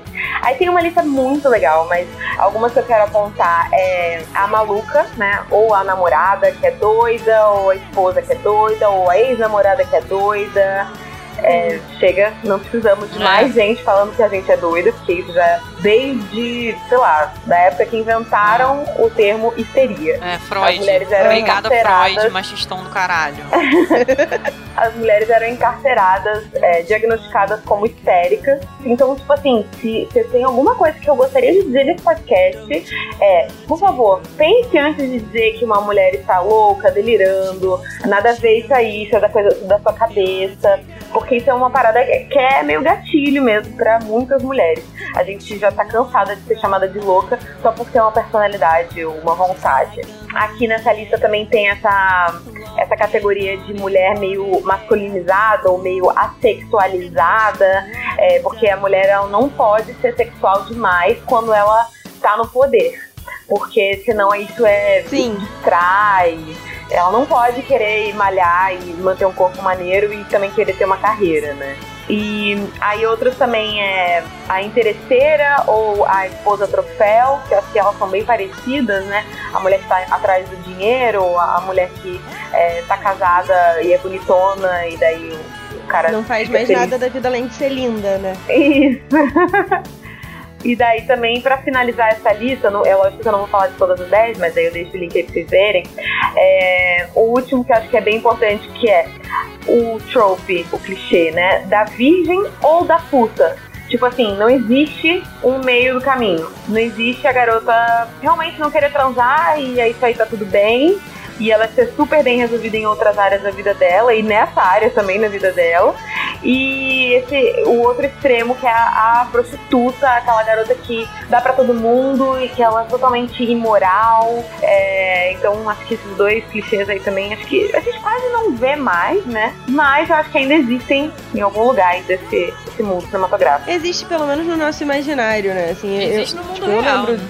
O tempo todo. Não, as- não, e eu lembro muito, pois é, de, de, tipo, adolescente e tal, ouvir, ah, fulano é mó puta, ou ah, fulano não sei o que, como usa- usado como maneira até de, de minimizar a fala de uma determinada pessoa, né? Assim, tipo, então é, são clichês que são realmente cansativos. Não, até. eu ouço até hoje. Cara, cara de puta. Isso que me fode, sabe? Eu fico pensando, É? cara de puta. Eu fico, cara, Ah. cara de puta. o que, que seria uma cara de puta, sabe? A primeira vez, isso, isso é uma coisa que eu preciso muito compartilhar, porque pra vocês verem como eu era uma criança peculiar, né? A primeira vez que eu ouvi alguém dizendo que fulano tinha mó cara de puta, a minha resposta foi, não, cara. Ela tá sempre sorrindo, ela é mó boazinha. Porque eu não me liguei que, tipo, cara de puta era essa conotação. E aí ficou todo mundo me olhando, eu fiquei assim, mas é, ela é mó boazinha. tipo, tipo, a gente pode eventualmente até conseguir ressignificar um pouco as coisas, ou pelo menos, tipo, chamar atenção pra esses clichês e tal, até mudando a maneira como a gente fala. Tem um meme que eu gosto muito, não é exatamente um meme, mas é um tweet que a galera fica compartilhando e tal, que é assim, ah, a próxima vez que você ouvir um amigo seu fazer uma piada machista, pede pra ele explicar. Sim. Essa é uma maneira que a gente tem até de, de conseguir contornar essas coisas, porque eu lembro muito, na época que foi sair o Capitão Marvel, a narrativa em torno das entrevistas e tal era sempre de ah, a Brie Larson é mó escrota, a Brie Larson é, não ri, a Brie Larson se acha. Só que assim, pelo menos eu fui atrás dessas entrevistas que a galera ficou falando que ela era uma escrota, e eu não vi ela fazer nada demais, assim, tipo, ela só era ela, assim. Mas só porque ela não sorri muito e porque ela não bate, não bate os cílios, assim, enquanto tá sendo entrevistada e, ah, não, ela é escrota. E, cara, deixa, deixa a mulher ser ela, sabe? É, e quantas vezes a gente não é ensinada a justamente ser sorridente, ser simpática, dizer sempre que sim. E daí a gente, Total. às vezes, até meio que vem se dando cansaço, né? Tipo, É. nossa, mas você é mó chata. Total. Aí os homens que são criados numa, num prisma de seja mimado e você vai conseguir o que você quer, aí a gente acaba cedendo. Tipo, poxa, é, realmente, eu não quero ser desagradável, né? Uhum. Então a gente meio que tá nesse modo automático, a gente tem que pensar muito pra não reproduzir essas coisas, né? É, porque isso a gente ouve muito de É. mulher, né? Inclusive as mulheres Sim, não têm muita tolerância para as mulheres, outras mulheres que se colocam de forma assertiva, que são, sabe? Que não pedem desculpas por quem são, sabe? E, e é bom a gente realmente ficar atenta a isso. Então, do- sobre a, a Capitã Marvel, eu achei interessante, assim, porque o eu não conhecia muito da personagem, né? Eu tinha lido uma vez sobre ela pra gravar um podcast sobre heroínas e tudo. Porque, assim, eu comecei a entrar nesse meio de quadrinhos, tudo por conta do meu namorado, né? Porque ele que, nossa, coleciona tudo e sabe tudo sobre vários personagens. E ele tinha assistido o filme e ele tava, tava, tava comentando comigo, porque a gente conversou sobre, né? Eu falei, cara, que foda o filme, que não sei o quê, porque eu me senti muito representada, assim, por ela, sabe? Por conta da atuação, por Aham. conta da personagem mesmo, tudo. E aí a gente tava vendo algumas entrevistas e ele falou sobre isso, né? Tipo, ah, não, porque o povo tá falando que ela tava muito séria no, no filme e tudo. Mas, meu, o- a personagem dela, no quadrinho, é meio que, cara, ela sofreu pra caralho, ela é do da, da aeronáutica, tipo, ela tem as piadas que ela faz, mas são aquelas piadas que, mano, rola ali na, no grupo de, de aeronáutica mesmo, sabe? Assim, tipo, aquela que não sabe falar o grupo de aeronautas, né? Tipo, desse do pessoal lá e tudo. Então meio que tipo assim, ela tem essas piadas que ela fala, faz a piada, fica séria. Ela tem esse tom mais sério, mas tipo, a personagem mesmo do quadrinho tem isso. E meio que eu achei interessante eles, eles chamarem a Brie Uhum. Larson pra isso, porque ela é uma personagem que ela é um pouco mais Tipo, não sei, parece que a personalidade dela é meio contida e mais séria, mais Sisuda, sei lá. sóbria, sabe? Então meio que casou com, com o Uhum. que ela é mesmo na vida real, saca? E aí que eu comecei a ver, eu falei, poxa, é muito você querer que ela seja igual a todas as outras mulheres, entendeu? Sem entender contexto Uhum. de personagem e tudo. Mas isso eu tô É. falando sem saber da personagem, né? Isso é o que o namorado tinha falado na época.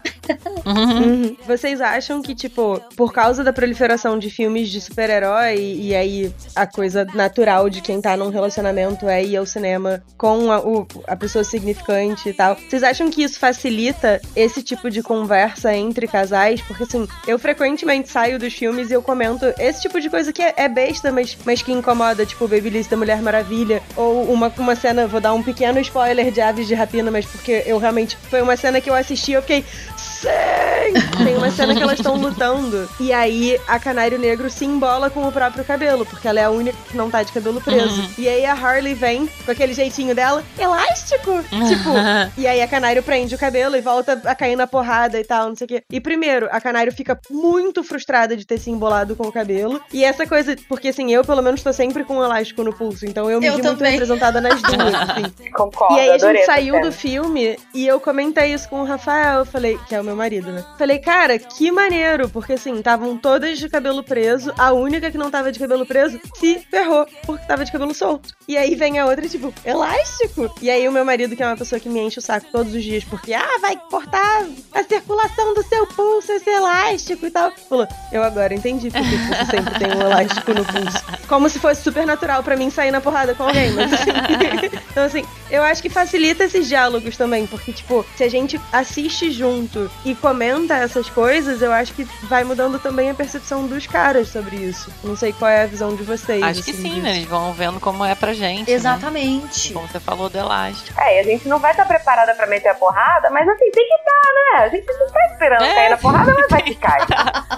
Tem que estar sempre. Vida não tá É fácil, né? aquilo, né? Tipo, por exemplo, eu sou uma pessoa que, assim, não sou magra, mas eu tenho uma barriguinha, né? E é aquela coisa, tipo, eu sempre falo pro Fábio, não, porque eu não gosto da minha barriga, que não sei o que, bibi, bibi, bibi. Eu tô começando a curtir ela, assim, sabe? Porque, sei lá, né? Mas enfim, é, de repente eu tava numa fila de supermercado, assim e tal. No caixa, a mulher vai e berra, tipo assim, ela tava me chamando, mas eu não tava percebendo, né? Aí, beleza. E as outras pessoas na fila falando, tipo, Aham. moça, eu acho que ela tá te chamando. Aí, tipo, eu vou nesse mercado todos os dias, entendeu? Eu cheguei no mercado, assim, olhei pra moça, né, que Aham. já me conhecia, porque eu ia lá todos os dias. Ela chegou pra mim e falou, pode passar na frente. Aí eu fiquei assim, por quê, né? Aí ela, você não tá grávida? Tipo, gritando. E eu fiquei assim, tipo, Nossa. não, cara, é muito foda, porque eu já tinha ouvido isso há muito tempo, desde quando eu era mais nova, Não. entende? Tipo, eu tinha uns 13 anos, eu ficava muito assim, mano, mas eu não sou grávida, sabe? Tipo, porque já chegou no momento de ser grávida, não é mais estar, Aham. entendeu? Porque eu penso assim, mano, eu nunca estive grávida, sabe? Mas é um negócio tão Uhum. constante que agora é ser grávida, sabe? Tipo, mano, nunca, nunca, caralho. Aí é isso. E aí, tipo, aí meio que eu e o Fábio a gente teve essa conversa, sabe? Do motivo de eu não gostar da minha barriga. Não era porque eu não gosto da minha barriga. É porque as Você, pessoas aham. ficam olhando, sabe? Tipo, quando tem esse lance da fila, você percebe que as outras pessoas olham pra ver qual o tamanho da barriga. Será que ela tá certa de achar que tá grávida? Ou a moça tá louca? Vamos ver, vamos medir, sabe assim? Então Uhum. rola esses olhares, Uhum. Porque a gente também Aham. faz isso, sabe? Tipo, se alguém acha que alguém tá grávido, meu, grávido, ó. Se alguém acha que uma mulher tá grávida, meu, assim, tipo, é algo que instintivamente eu olho e penso, nossa, mas a barriga não tá de grávida, sabe? Tipo, mas eu olho pra barriga, sabe, da pessoa. Aham. Então é algo constrangedor. Eu acho que isso também tem muito a ver com o debate do feminismo, que a gente tava falando, né, de feminismo branco, que é a gente ter mais controle sobre a narrativa dos nossos corpos. Então, a gente não quer que as pessoas olhem os nossos corpos para terem uma opinião a respeito. Exatamente. Se o peito é caído, se a Aham. bunda é bonita, Uhum. se a barriga tá grávida ou não grávida. E até outras coisas que não tem necessariamente a ver com peso. Que é ver se você tá depilada. Ah, Quantas vezes é. todo mundo aqui bota a mão pra cima. Se você foi amarrar o cabelo e você sentiu que a pessoa com quem você estava conversando olhou pro seu sovaco. Aham, É. exatamente. E você, você é um ser humano, você tem pelos no sovaco, é Cara, absurdo. é que nem. É muito bizarro isso. Então todas as coisas que fazem parte do nosso É, corpo, como se não fosse elas sempre foram colocadas muito numa bandeja para o escrutínio de todo Total. mundo. Então eu acho que essa questão da barriga, ela pode ser ou não uma questão de insatisfação com peso ou estética e tudo mais, mas eu acho que ela é um sintoma de uma coisa que Uhum. atinge todo mundo. Por mais que aquela mulher esteja com o corpo perfeito, incrível, maravilhosa, É. igual a modelo da revista, ela vai ter alguma neura Total. de, sei lá, orelha de abano, ou dente separado, ou peito murcho, Ou um pelo no sovaco, qualquer coisa. pelo no Ah. sovaco. E assim, uma coisa que, que eu acho maneiro que começou a entrar um pouco no radar dos meninos por conta de filme de super-herói é tipo a discussão em torno da viabilidade de se ter um corpo de super-herói, né? Então eu lembro, por exemplo, quando saiu o The Witcher, ficou todo mundo horrorizado porque o Henry Cavill falou: ah, não, porque eu desidrato por quatro dias pra fazer as, as cenas sem camisa. E aí ficou todo mundo tipo, mas mano, pra quê? E aí a gente tá tipo, mas a gente tá dizendo isso há 50 É. anos, que não dá pra ter esse Total. corpo dessa galera do É. cinema. Vocês só estão descobrindo É, isso agora. E, e eu acho que isso é uma coisa que também é legal, assim, que aproxima um pouco o, o debate, né? Por ninguém tem Olha esse só, corpo. um exemplo que nem é tão bombado assim, que é o Homem-Aranha do Tobey Maguire, né? Que ele tá fortinho pro, pro biotipo dele, mas ele não tá igual o Chris Evans, que é o Capitão América. Na época que Sim. ele tava fazendo o Homem-Aranha, ele ia pra academia três vezes por dia. Não é saudável alguém Caraca. malhar tanto. Tipo, tudo bem que aquele era o trabalho dele, né? Mas a gente tá se comparando a corpos impossíveis. Então, os homens estão sentindo agora essa pressão estética que a gente já sentiu há muitos e muitos anos, muitos Há séculos. muito tempo. Ela é. nasceu sentindo. Então, o, inclusive na época da, do filme do- da Mulher Maravilha, no lançamento do primeiro filme dela, o, eu lembro que todo mundo falava sobre o sovaco dela. Que, tipo, tem uma cena que ela tava com, a, com o braço levantado. E aí, eles pausaram aquela cena do, do trailer e viram que, tipo, tinha uma. Acho que era do, da, de uma imagem mesmo. E tinha, tava meio. Parecia photoshopado. Tipo barba por fazer. Então, sim, exatamente, tava meio photoshopado, eles estavam sentindo lá, sabe, assim. Aí fala, não, porque com certeza ela tava Aham. com pelo aqui no, no sovaco e tal. E aí eles tiraram e tudo, eu fiquei assim, gente, mas é uma foto, tipo, mano, para de querer ver É, pelo meu onde Deus, não tem, é um- então, tipo é, assim, gente, é ser humano, com mano. isso, exatamente. Todo mundo tem pelo. É. Mas eu acho que é muito provável que eles É. tenham sim feito Photoshop no sovaco dela, justamente pra não causar um horror no público masculino que acha absurdo qualquer pelo nas mulheres, né? Porque nos homens tudo bem. Então, é, existe Photoshop em vídeo, né? Isso acontece há muito tempo, é só a gente olhar até para videoclipes aí. Então é bem provável que eles tenham feito justamente pra. Porque assim, por mais que ela estivesse depilada, a axila tem as suas próprias texturas e Uhum. é uma coisa muito peculiar, né? E quando você vai ver sovaco de modelo, de propaganda de desodorante, de tudo, tá sempre Cara, da mesma cor da pele. Aí você olha pro Porque seu o sovaco nosso é meio assim, escura, a minha, é, assim, sabe? gente. Sei lá, tipo. É sim, total, Aí gente. É falo, pele normal. que pele maravilhosa, é um bebezinho, sabe? É, e aqui é irreal, né? Eu queria essa pele desse sovaco na minha cara, né? Tipo, Verdade, exatamente. Tá. Não, sobre isso eu lembrei de um documentário chamado Misrepresentation, que é muito legal, que fala de como as mulheres são representadas na mídia, né? Não só essa questão estética, mas tipo, tipo, sei lá, uma política que quando fala, os adjetivos é, relacionados a ela são sempre diferentes, né? Nunca é tipo ponderou, é sempre algum, algum adjetivo que trata, tipo, reclamou. Discutiu, né? É, Tipo- discutiu, reclamou, como se a coisa que ela estivesse falando fosse uma reclamação, essa coisa que a gente vê muito nos filmes também, da mulher, ser sempre a, a reclamando, ai, mas você vai fazer isso? Não vai, não vá fazer isso, sempre pro herói, né? Não, é muito perigoso, não Aham. sei o quê. A mulher tá nem, sempre nesse papel de retranca, né? E nunca num papel de ataque. E esse, esse documentário vale muito a pena ver também, de como as mulheres são representadas na mídia. E sempre como as políticas são olhadas, primeiro sempre pela estética, né? Ela fala do caso da Sarah Palin e tal. Sempre que se referem a ela, fala, ah, ela até que é bonitinha, não sei o quê. E que, bom, não vamos nem entrar em assunto de Jair Bolsonaro, né? Que É. fala isso o tempo todo. Ai, caralho. Mas que, que é, é bem legal também, esse documentário, vale a pena. que foi que você falado sobre pele é, do sovaco escura? Ai, eu. Acho que foi Cal. a Cal. aham. legal, mas todas nós. Vou explodir a cabeça de vocês e de todo mundo que tá ouvindo e que também acha que a pele da axila é escura. Ai, explode, Luli. Eu mesma. A indústria de desodorantes começou a vender esse produto de clarear as axilas por causa de um problema que eles mesmos criaram. Quando eu era adolescente, eu fui atrás de alguma ou solução, alguma explicação para isso, né? Fui numa dermatologista e eu fiquei sabendo, e isso é uma coisa que você pode comprovar na internet, é, dentro de- da composição de todos os desodorantes, tem um, um produto que tem alumínio, é tipo um diclofosfagnhato de alumínio, um negócio assim. E esse produto em contato com a pele realmente deixa uma mancha um pouco mais escura. Então, o produto cria esse problema e o produto vende a solução de um desodorante que clareia suas Olha axilas.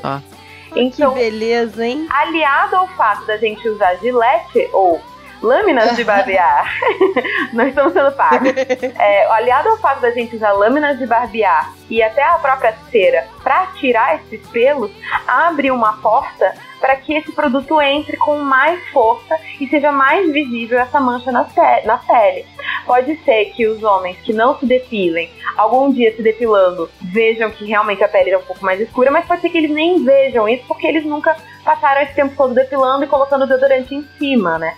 Então, é, recomendo que vocês busquem alternativas um pouco mais naturais. Tudo bem que desodorante natural é difícil de funcionar, mas É, eu tô super querendo dica. Se vocês tiverem, eu tô super querendo é, dica. façam pressão assim para as empresas que vocês gostam e tal, porque esse produto ele não é absolutamente necessário para o desodorante, mas ele torna o desodorante mais eficiente, mais barato, mais acessível, enfim. E tá basicamente tatuando a gente, é isso. Ai, que Exato. horror. Tipo, é uma tatuagem, que ótimo. Bizarro. E daí, eu acho que isso tem muito a ver com o fato de da gente ter menos mulheres que pensam fora da caixinha e fora dentro desse sistema em posições de poder. Porque quando a gente tem uma mulher pra dizer, peraí, mas não dá pra ser melhor? Não dá pra ser mais fácil? Que é a história daquele filme Joy, que é com a Jennifer Lawrence. Ela é inventora de um rodo, de um, meio que um esfregão, assim, revolucionário, porque ela era uma dona de casa. Eu amo esse Ah, é filme. aquele que se auto, se auto seca, não é? Ah, se pode crer. Torce, Se sei lá. Ah, eu lembrei do negócio da Isso. Reese Witherspoon que eu falei anteriormente, que tem um, um episódio que fala da mulher que criou o spandex, que é aquela meia que comprime e tal, que era que pa- partiu também de uma mulher que falou: peraí, essas meias estão que elas rasgam o tempo todo, elas não são práticas, elas não, não me ajudam, elas não são confortáveis e tal, e ela criou o spandex pra tornar pelo menos a experiência de vestir essas roupas que já são desconfortáveis pra tornar essa experiência um pouquinho melhor. O spandex aqui no Brasil ele é chamado de lycra, né? No episódio do Explicando sobre roupas de ginástica, né, roupas esportivas, eles falam a revolução que foi a Lycra justamente pelo fato de que você podia usar roupas que não tivessem tantas costuras ou que não te prendessem tanto. E esse programa ele vai falando sobre como a moda cada vez mais esportiva vai entrando dentro do nosso vestuário fora das academias e dos exercícios. Então, também recomendo se você ficou interessado aí na revolução da lycra ou do spandex. Massa. And I'm feeling good.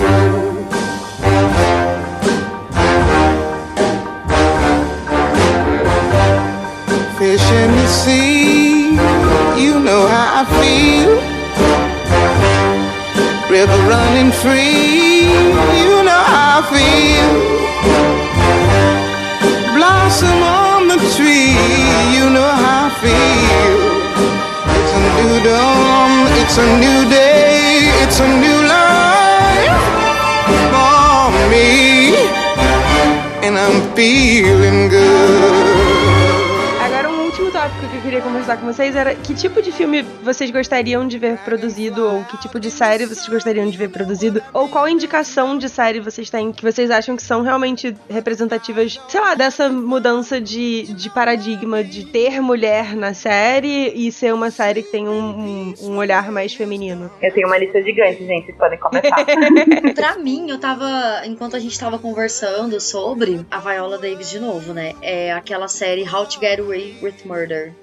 Eu acho que tem uma representatividade massa, assim, sabe? Tanto Aham. da própria advogada lá, quanto do, do grupo de alunos, assim, porque nesse caso ela não é uma pessoa que. Ela ainda tem todo aquele lance, né? De ah, você tem o poder, em contrapartida, você tem um péssimo histórico familiar e tudo tal. Mas eu acho que ela representa bem. e- Assim como a Mary Streep mesmo no Diabo Veste Prada, sabe? Eu gosto bastante dessa série Aham. também. É, eu gosto dessa série também. E eu sou advogada, né? Assim, eu, eu acho que eu talvez nunca tenha dito isso no podcast antes. E agora muita gente vai entender o porquê eu gosto tanto de discutir. Mas eu sou advogada. E, e eu gosto sempre de séries de advogado. E aí, na linha, tem o Suits Ai, também, que que é uma massa. série muito legal. E que tem personagens femininas super bem construídas. Então, assim, é a minha recomendação máxima. Eu gosto de How to Get Away with Murder porque eu acho que mostra um pouco do cenário do que é ser advogado lá fora. Uhum. Aqui é completamente diferente, é completamente caótico. Mas eu acho legal isso, assim, que mostra. A realidade não é tão bonita quanto a gente gosta de imaginar. Então eu gosto desse tipo de série. E a minha indicação é Suits, porque eu sou absolutamente apaixonada pela Jessica Pearson e pela Donna. Se eu pudesse, tipo, escolher duas mulheres pra serem minhas não mães, mas fadas madrinhas no universo jurídico, eu queria que fossem as duas personagens é, da Jessica Pearson e a Donna, que são perfeitas, estão sempre elegantérrimas, o que é irritante, porque é impossível de se alcançar, mas assim, são mentes brilhantes e resolvem os problemas, são imperfeitas, mas dão conta da imperfeição delas, eu adoro. Caraca, Nádia, você me deu uma ideia foda de série que eu vou escrever, que é a Fada Madrinha no Universo Jurídico. Gostei. É bem Gostei. específico, né? Assim, é bem Gostei nicho. disso. vou escrever. Cara, mas é porque assim, eu tinha mania de dizer que eu queria que as pessoas me adotassem. E aí meus pais ficaram muito ofendidos. Tipo, cara, quê, você né? tem Imagina. pais. Você não precisa ser adotada. Não, mas era tipo, eu queria que me adotasse de, tipo, me pegar no colo e me explicar as coisas e, sabe, diferente, assim. Porque meus pais são meus pais. E a gente tem essa coisa idiota de não prestar atenção quando são os pais Total. falando. Querer negar, né? Então eu tinha pessoas que eu dizia, ah, fulano podia bem me adotar. E era mais de tipo, fulano podia dizer exatamente o que os meus pais me dizem, mas que eu não presto atenção. Ser meu mentor, né? Exato. E aí eu passei a dizer fada madrinha, porque eu acho que funciona melhor do que pedir pra ser adotado. Pelo menos não ofende tanto os meus pais. Muito bom. Adorei. Cara, é, a minha indicação é Xirra. Vejam Xirra, se vocês não viram ainda. É muito lindo. É no Netflix, é um puta. Ah, o desenho novo? É, sim, Xirra, Princess of Power. É foda demais. Ela não tá com aquela saiota da, da Xirra, ela tem um shortinho. É um desenho que fala muito, muito, muito de representatividade, de sexualidade, fala de gays, um das personagens principais é fora do padrão também. É uma- um desenho sobre duas mulheres, basicamente, que é a Xirra e a Catra, né? Uma do lado do bem, outra do lado do mal. Muitas personagens femininas, um personagem gay, fala sobre também é, a homossexualidade de outras formas, é mega inclusivo e é- ela junta várias outras princesas, né? Então tem representatividade de todas as formas, né? Tem princesas negras, uma princesa mais baixinha, uma princesa gordinha, é, enfim, cara, vale muito a pena ver. Quem tem filho, então, nossa, eu recomendo. Eu não tenho, mas eu recomendo muito pra quem tem porque eu acho que vai formar aí uma geração muito legal de meninas se, se vendo muito bem representadas, de todas as formas. Mari me conquistou com Princesa Gordinha. Cara, é maravilhoso, é muito legal. ah, eu vou assistir, eu ainda não assisti. É muito legal, cara, muito bom. E tem uma música muito legal também. ah, que massa. Adoro trilhas. eu também. Vou aproveitar o gancho de animação, então vou começar com uma indicação de animação. É uma produção da Netflix que, inclusive, foi cancelada depois da primeira temporada. Eu acho que é porque as pessoas não sabiam da existência, porque todo mundo que viu elogia demais. Já sei até Chama agora. Tuca and Birdie. Exatamente. É, é muito bom, gente, vejam. É a história de duas amigas que dividiam um apartamento e daí agora elas estão morando em apartamentos separados no mesmo prédio. Elas têm lá seus 30 e poucos anos e estão vivendo a vida de adulta, trabalho, paquera, se encontrar nesse mundo e não sucumbir ao desespero de parecer que a gente só é criança grande.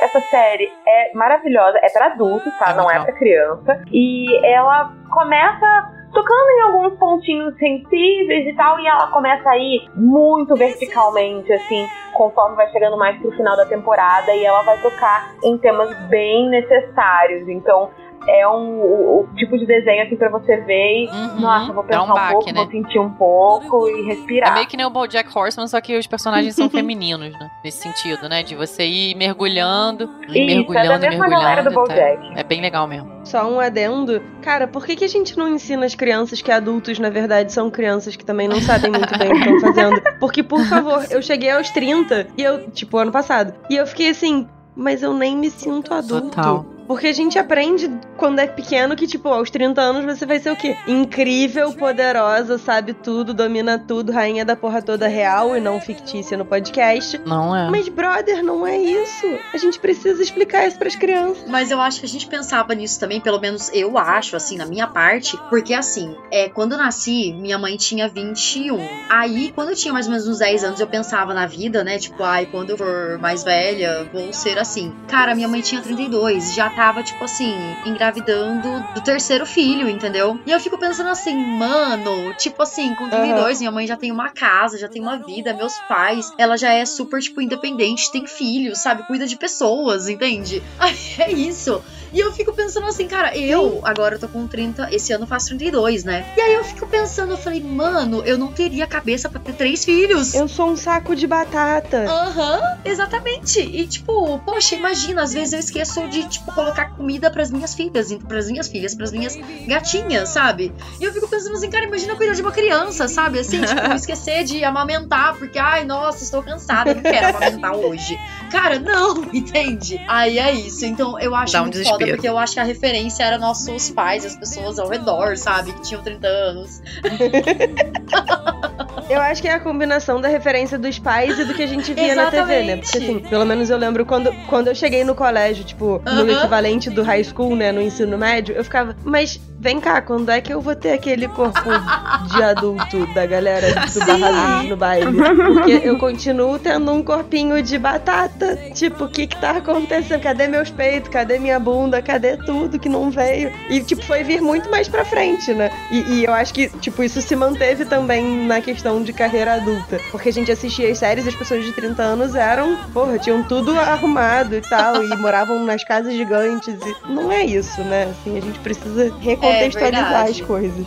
É, eu nem pensava muito assim em termos de 30 anos, porque a minha mãe ficou grávida bem tarde, assim. é, Hoje eu tenho a idade que a minha mãe tinha quando eu nasci. Então é muito louco isso, né? E eu não tinha muito essa noção de, de números, de idade, mas pra mim sempre foi um referencial, assim, se eu tenho uma dúvida, eu pergunto pra um adulto. Não importa a idade.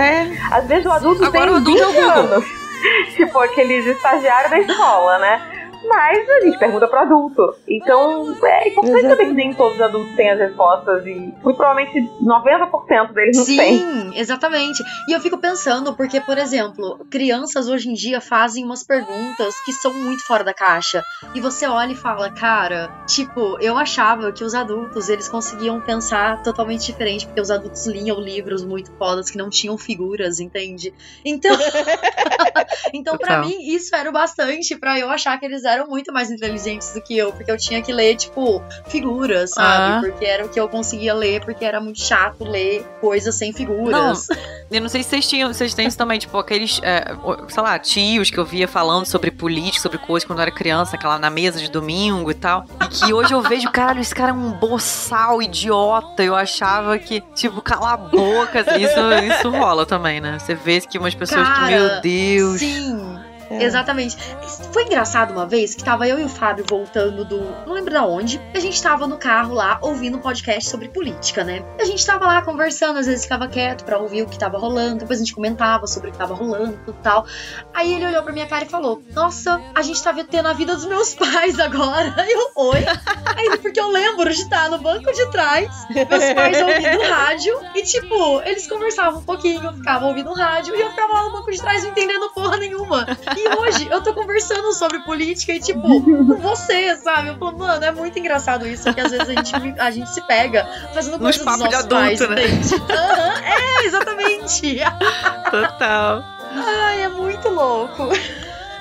Então, gente, sobre ser adulto e não saber muito bem como viver a vida, tem outra recomendação. Essa é uma série da Amazon que se chama Fleabag. Ganhou prêmio recentemente, foi por isso que eu fui ver, né? Ganhou dois Globos de Ouro. E por causa do aplicativo ruim da Amazon, eu comecei vendo a segunda temporada, sem saber que existia uma primeira. Eu não vi a segunda ainda. Eu não vi a segunda ainda, Que então.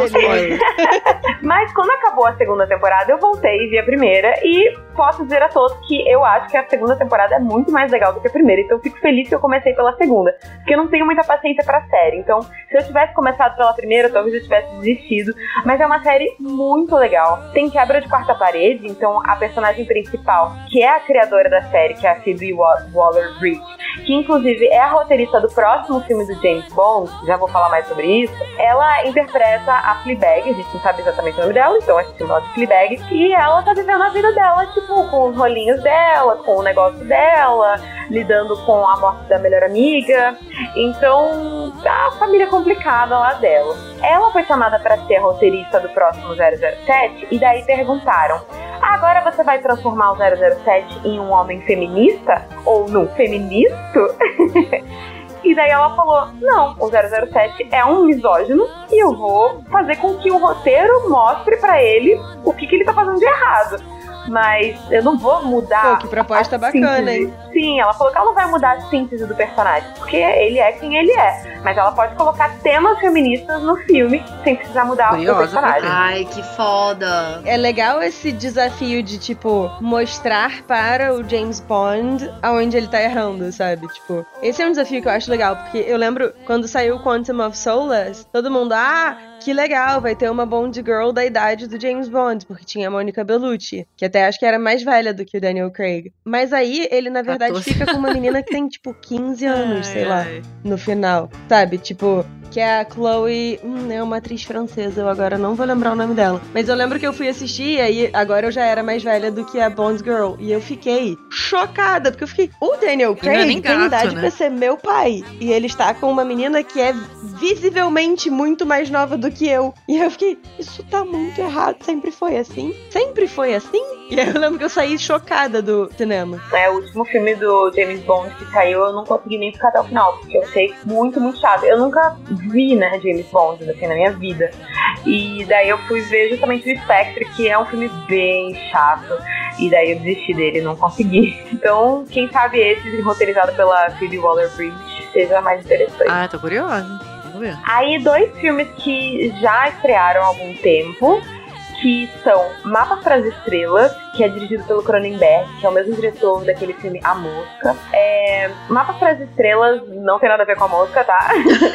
é a história de várias pessoas que moram em Hollywood e os caminhos delas meio que vão se cruzando e tal.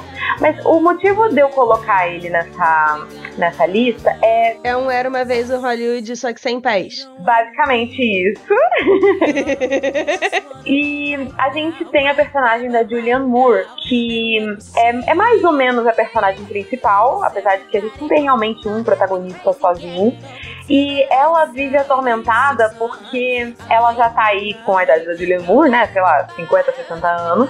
E ela é filha de uma mulher que era uma atriz muito famosa, que fez um filme e vão refazer esse filme dela, né? Vão fazer um remake do filme que tornou a mãe dela famosa. Então ela quer muito esse personagem, só que ela já tá mais velha e a indústria começa a falar isso pra ela: desculpa, você tá velha, não dá, não sei o que e tal. Então ela tem essas crises com a idade dela e mostra bastante como essa indústria é tão cruel assim com as mulheres, sabe? Os homens, os homens quando vão ficando mais velhos, eles ficam charmosos, grisalhos. Olha o George Clooney, olha o Richard Gere. E as mulheres, elas são jogadas de lado, né? Então, isso é uma das coisinhas que o filme vai falando, mas eu sou apaixonada pela Julianne Moore, então acho que esse filme vale super a pena assistir. Outro filme que eu sou apaixonada de verdade, que esse eu tenho uma tatuagem no braço, Cisne Negro, de 2010, dirigido pelo Darren Aronofsky. Pra quem nunca viu esse filme, é, a personagem principal é interpretada pela Natalie Portman, e ela é uma bailarina que é selecionada para fazer o papel principal no Lago dos Cisnes, numa montagem onde o cisne branco vai ser interpretado pela mesma bailarina que vai fazer o cisne negro é, esse balé do Tchaikovsky fala justamente sobre essa rivalidade dessas duas mulheres cisne batalhando pelo coração de um príncipe. Mas o filme ele sai totalmente disso e ele vai justamente pelo lado da descoberta dela enquanto mulher, enquanto adulta, enquanto ser sexual e ela vai rompendo com vários elementos da infância dela. Ela é super protegida pela mãe, ela tem um monte de bichinho de pelúcia no quarto dela, ela nem pensa em homem, sabe? Ela tá tão focada ali no balé que ela tá vivendo nesse mundo que é uma pseudo-infância. Então o filme é muito sobre esse amadurecimento dela, essa descoberta de quem ela quer ser, da sexualidade dela. E no elenco a gente também tem a Mila Kunis e o Vincent Cassel e a Winona Ryder também. Então recomendo demais esse filme, marcou muito a minha vida, eu amo. Não, esse filme é muito bom mesmo. Também gosto bastante gosto dele. bastante. Aí tem quatro filmes que ainda não saíram no Brasil, um deles tá estreando semana que vem, eu acho. O primeiro que está estreando em breve se chama 100 quilos de estrelas. É um filme francês que é sobre uma garota de 16 anos chamada Lois, que ela tem um sonho que é ser astronauta. O único problema é que todo mundo diz que ela é gorda. E ela pesa 100 quilos, cento e tantos quilos. E para todo mundo com quem, ela, com quem ela conversa, que são poucas as pessoas, porque ela é muito tímida, as pessoas falam: ah, então, tem outras carreiras aí relacionadas, né? Porque sabe que astronauta tem que ser super saudável, super ativo e tal. E ela é muito, muito infeliz com o próprio corpo. Na verdade, ela é infeliz com o próprio corpo porque isso impõe uma limitação para ela, né? Porque ela quer ser astronauta. Uhum. E se o corpo dela é um empecilho pra ela ser astronauta, então ela odeia esse corpo. E ela odeia também a mãe dela, que foi quem trouxe essa genética gorda pra ela. Então ela encontra um outro grupo aí de, de adolescentes desajustadas no hospital psiquiátrico que ela fica internada. E elas quatro vão tentar competir aí numa parada que tem lá na França pra uma invenção de uma organização que é como se fosse a NASA francesa. O filme é dirigido por uma mulher, a Marie é, Sophie Chambon, e o filme estava passando no Festival do Rio, então por isso que eu assisti um pouquinho antes. Mas ele estreia, acho que nesse mês ainda aqui no Brasil. Cinema bem cultizão, então é mais um circuito meio independente mesmo. Eu gosto muito porque ela, ela não. Ela não tem que mudar quem ela é pra atingir o objetivo, sabe? Ela só tem que provar que, que os outros estão meio que subestimando ela e, e descobrir um pouco sobre a vida, o universo e tudo mais. Ela vai aprendendo com essas outras garotas. Todo, todo mundo vai se ajudando e tal. Caralho, que foda esse filme. Eu filme gostei, bem eu legal, quero assistir. Ai, super recomendo. Cara, cinema francês é uma parada que eu exploro muito pouco, porque, sei lá, eu, eu tipo, aprendi inglês muito cedo e aí eu tenho preguiça de ler legenda, né? Eu tô levando o esporro agora do, do Kim. é, não, não é Kim, do Bong, sei lá o quê. Bong Joon-ho. Isso! Do Bong Joon-ho, que dirigiu o Parasita e falou: Ah, no dia que vocês descobrirem que tem mais coisa além da, do. se conseguirem superar, né, a barreira da legenda, vocês vão descobrir o universo. E eu tô tipo. Ah, isso meio que foi pra mim também. Porque é uma coisa que eu exploro realmente muito pouco pela preguiça, mas que tem muita coisa muito boa, né? Sim. É, eu normalmente não sou muito de filme francês. Eu fui pra esse justamente por causa dessa premissa, de falar de gordofobia e tal. E eu gostei bastante do Sim, filme. deve ser maneiro. Cara, tem um filme francês que foge completamente a proposta do, do episódio. Inclusive, gente, a gente precisa encerrar porque já tá, tipo, super avançado. Que é, acho que o, o que mal eu fiz a Deus, uma coisa assim. Que é, tipo, um pai pai católico super conservador e as filhas, tipo, uma filha namora um japonês, uma filha namora um negro, uma filha namora um muçulmano. E aí, tipo, o, pai tendo que lidar com essa abertura, assim, pluricultural da família dele, né? É, é bem legal Uhum. o filme. Eu, eu ri pra caceta assistindo, recomendo a todos. Saiu agora o 2 e eu tô, tipo, tá na fila do carnaval também o 2. Então, Então, gente, eu acho tenho- que. Ai, eu só queria fazer mais umas recomendações rápidas, eu juro que eu vou ser rápida. Colocar aquela vozinha Tá assim, bom. né? Depois você se resolve com o GG. Mentira, porque o podcast hoje é nosso. Então, manda ver, Luli. Três horas de recomendação. É, no Festival do Rio também assisti um filme chamado O Verão de Adam, que é sobre um garoto meio esquisitinho, assim, que vai passar o verão com a irmã mais velha dele em Nova York. E ele encontra a cena lésbica dos anos 90. Então a irmã dele ainda não se assumiu pra família, mas em Nova York ela é super descolada e vai nas baladas gays e frequenta grupos de discussão de mulheres lésbicas. E daí ele tá convivendo com essas amigas aí dessa, dessa irmã, né? E ele se apaixona por uma garota numa dessas festas e ele, assim, tenta falar com ela e tal. E ela, por, por ser uma festa de lésbicas, ela presume que ele é um homem trans e ele não tem coragem de falar pra ela que não é verdade. Então, isso tudo é a premissa desse filme, justamente porque o filme acontece nos anos 90, é justamente numa época em que não se falava tanto sobre trans, que era uma coisa totalmente nova, até pros americanos, né, que estão um pouco mais avançados aí nesse debate. E o filme levanta várias polêmicas, vários debates e traz mulheres muito reais e é dirigido por uma pessoa trans. Então eu acho bem legal essa parte de pegar a nossa própria narrativa, como eu tava falando, né? O Rhys Earn é um homem trans que fala bastante sobre esse tema, né? Ele fez uma série chamada Transparent, que é sobre os, os filhos trans e as suas relações com os pais.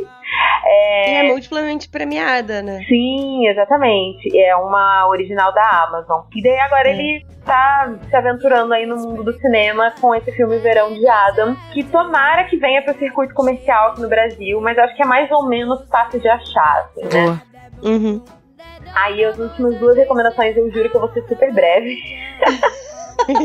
É, primeiro, o filme que eu acho que não vem pro Brasil mesmo, mas eu queria só mencionar, chama Ivana the Terrible. Foi um filme que eu assisti no AFI, lá em Los Angeles, é, um festival de cinema que eu fui voluntária. É, dirigido pela Ivana Mladenovic. E é a história dela mesma quando ela teve uma crise durante o verão de 19 de 2017 e ela convidou essas pessoas que participaram dessa crise dela pra reencenar isso tudo de maneira levemente ficcional e Maneiro. curar esses traumas, né? Então ela interpreta ela mesma, os pais interpretam eles mesmos, o amigo é o mesmo amigo, então é muito, muito legal. E eu me coloquei super no lugar dela, assim, sabe? Ela tá sentindo que tem algo errado e todo mundo fala: não, tá tudo bem, olha, o seu exame tá, normal. E é meio caótico e a câmera é meio documental, mas é incrível, assim, é uma experiência de ver a vivência de outra mulher, sabe? E ela tomando conta das câmeras, tomando conta dessa narrativa. Recomendo demais. Se você conseguir ver esse filme, recomendo que você assista. Ivana the Terrible. Pra finalizar, um outro filme que esse eu acho que vem pro Brasil porque tem alguns nomes pesados aí por trás. É, se chama Troop Zero. Provavelmente aqui no Brasil vai ser traduzido como Tropa Zero. É um original da Amazon, ainda não tem previsão de estreia aqui no Brasil através da Amazon, mas pode ser que tenha pro cinema antes. A história acontece em 1977 na Geórgia. Uma menininha que sonha em ter a sua voz gravada num disco de ouro que vai ser enviado numa, num negócio lá da NASA que vai pro espaço. Então era uma, é uma parada que realmente aconteceu, né? Eles gravaram esse disco de ouro com crianças do mundo inteiro falando bom dia, uma coisa assim, ou olá. E ela queria ser a menina escolhida nos Estados Unidos. E tinha uma competição entre as, as escoteiras que quem ganhasse essa competição das escoteiras ia ser a equipe que ia gravar essa voz e tal. Só que ela é a esquisitinha e todas as meninas escoteiras são as meninas populares. Então, óbvio Aham. que nem os Sentidos Estrelas, ela encontra um grupo de esquisitinhas como ela E inclusive um menino que tá no grupo, que daí todo mundo fala, ué, mas é só pra escoteiras. Aí, tipo, não, nenhum lugar fala que tem que ser menina. Aí elas vão participar dessa competição, lutando contra tudo e contra todos, que dizem que elas são incapazes, que são estranhas. É, tem uma homenagem linda ao David Bowie em um momento do filme.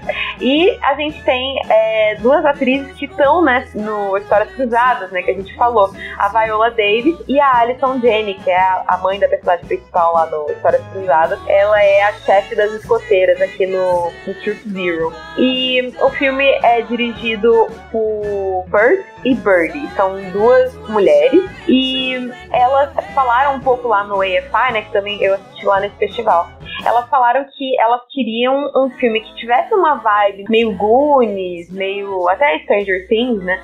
Porque quando elas estavam crescendo, elas não tinham um referencial desses grupos que fosse de meninos e que falasse de temas uhum. mais universais, uhum. não só sobre cabelos e maquiagem de meninos. Então elas queriam trazer essa experiência para as gerações novas, para que elas tenham um, um, grupinho assim que seja meio que icônico para as novas gerações. Boa. É, então eu acho que esse filme vem pro cinema no Brasil e eu recomendo demais. É muito fofo, super divertido e é para todas as idades, né? Lá no, no, nesse festival teve uma sessão específica para é, crianças, assim, né? De ensino fundamental. E tinha gente, assim, subindo no, na uhum. cadeira e aplaudindo, porque tava super legal. envolvido com a história. Então foi um momento muito bonito de ver. Ai, que legal. I want your ugly, I want your disease. I want your everything as long as it's free. I want your love. Love, love, love, I want your love. I want your drama, the touch of your hair. I want your leather studded kiss in the sand. I want your love. Love, love, love, I want your love. I want your love and I want your revenge. You and me could write a bad romance. I want your love and all your lovers' revenge. You and me could write. Bom, gente, então acho que é isso. É, queria agradecer a participação de vocês nesse nosso fantabuloso episódio em homenagem ao Dia Internacional da Mulher. Se vocês quiserem deixar um recado, uma coisa, um jabá, qualquer coisa do canal de vocês, esse é o momento. Eu sou do. É, ah, peraí, deixa eu só voltar e agradecer, né, gente? Tipo aquela que só quer fazer jabá, né? Tipo. É, Tudo bem, a gente não precisa ser simpático. Participei desse negócio só pra poder fazer jabá. Né? Só participo pra isso. Nossa, mas fazia muito tempo. Esse é o primeiro podcast que eu tô participando do ano, acredita? Fiquei feliz bonitinho. Olha aí, tá Mas, vendo? então, eu agradeço demais por estar aqui com vocês, né? Que nem o. A gente tava conversando nos bastidores lá, né? Que tava meio que o pessoal tava me devendo uma participação nos episódios principais, né? Agora eu tô aqui só com mulherada, que delícia, maravilhoso. E. Mas realmente, né? Eu gostei bastante de gravar com vocês. Gostei bastante de gravar também com a Luli, né? Que eu assisto alguns vídeos dela também. Acho super legal. Ah, amei. É verdade.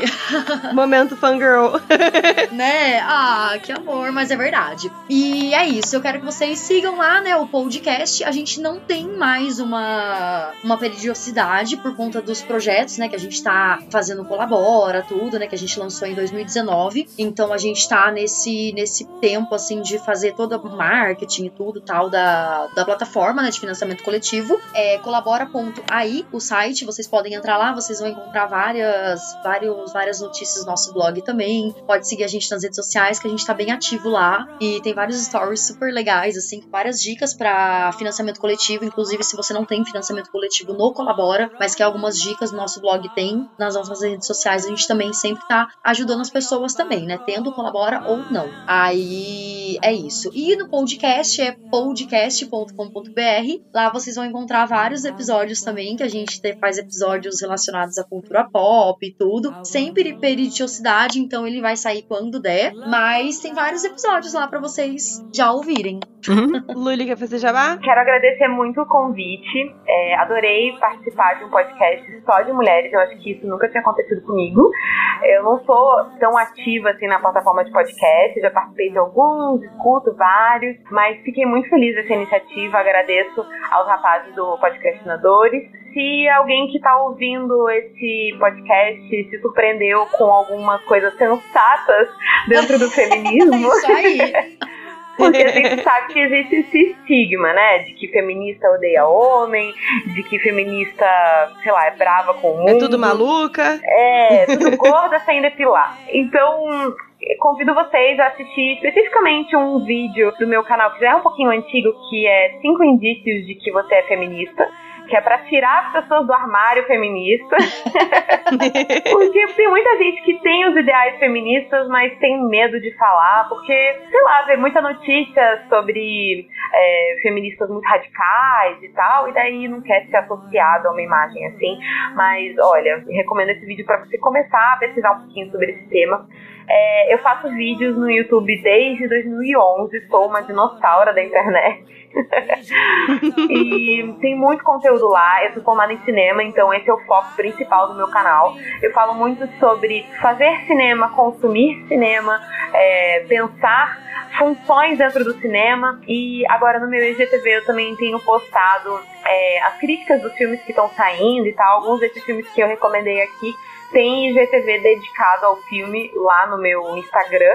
Então me sigam nas redes sociais. Eu tenho postado menos no YouTube, porque é uma plataforma que não tá sendo tão legal, mas eu tô sempre ali no Instagram, especialmente no IGTV, então me sigam, conversem comigo, é, quero muito saber a opinião de vocês. Estou muito feliz de entrar em contato com essas mulheres incríveis desse programa. Uhum. Vou começar a seguir todas agora. Uhul! Mari, quer falar do seu canal? Quero também. Eu vou. Quero falar. É... Ah, pera, pera, antes de começar pelo jabá, que eu também já ia começar pelo jabá.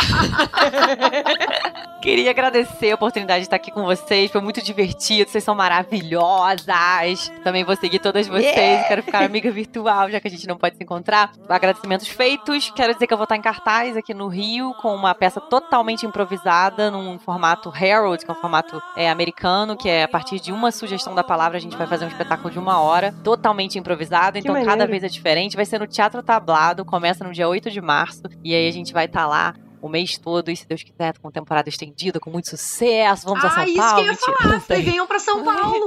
ia ser maneiro, né?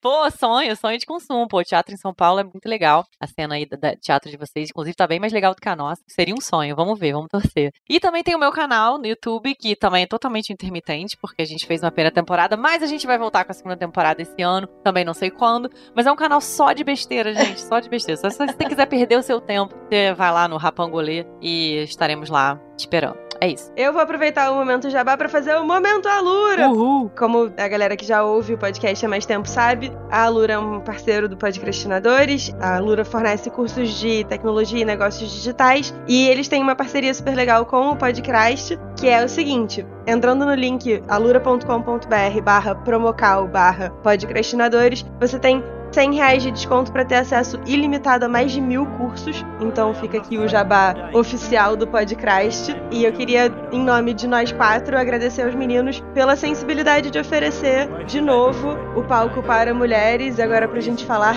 sobre feminismo, etc., no cenário do Dia Internacional da Mulher. Então, meninos, obrigada por nos dar um espaço para falar, isso é sempre muito bacana. E queria agradecer a presença de todas vocês e até a próxima. Até a próxima. Obrigada. Beijo. Tchau, gente. Beijo.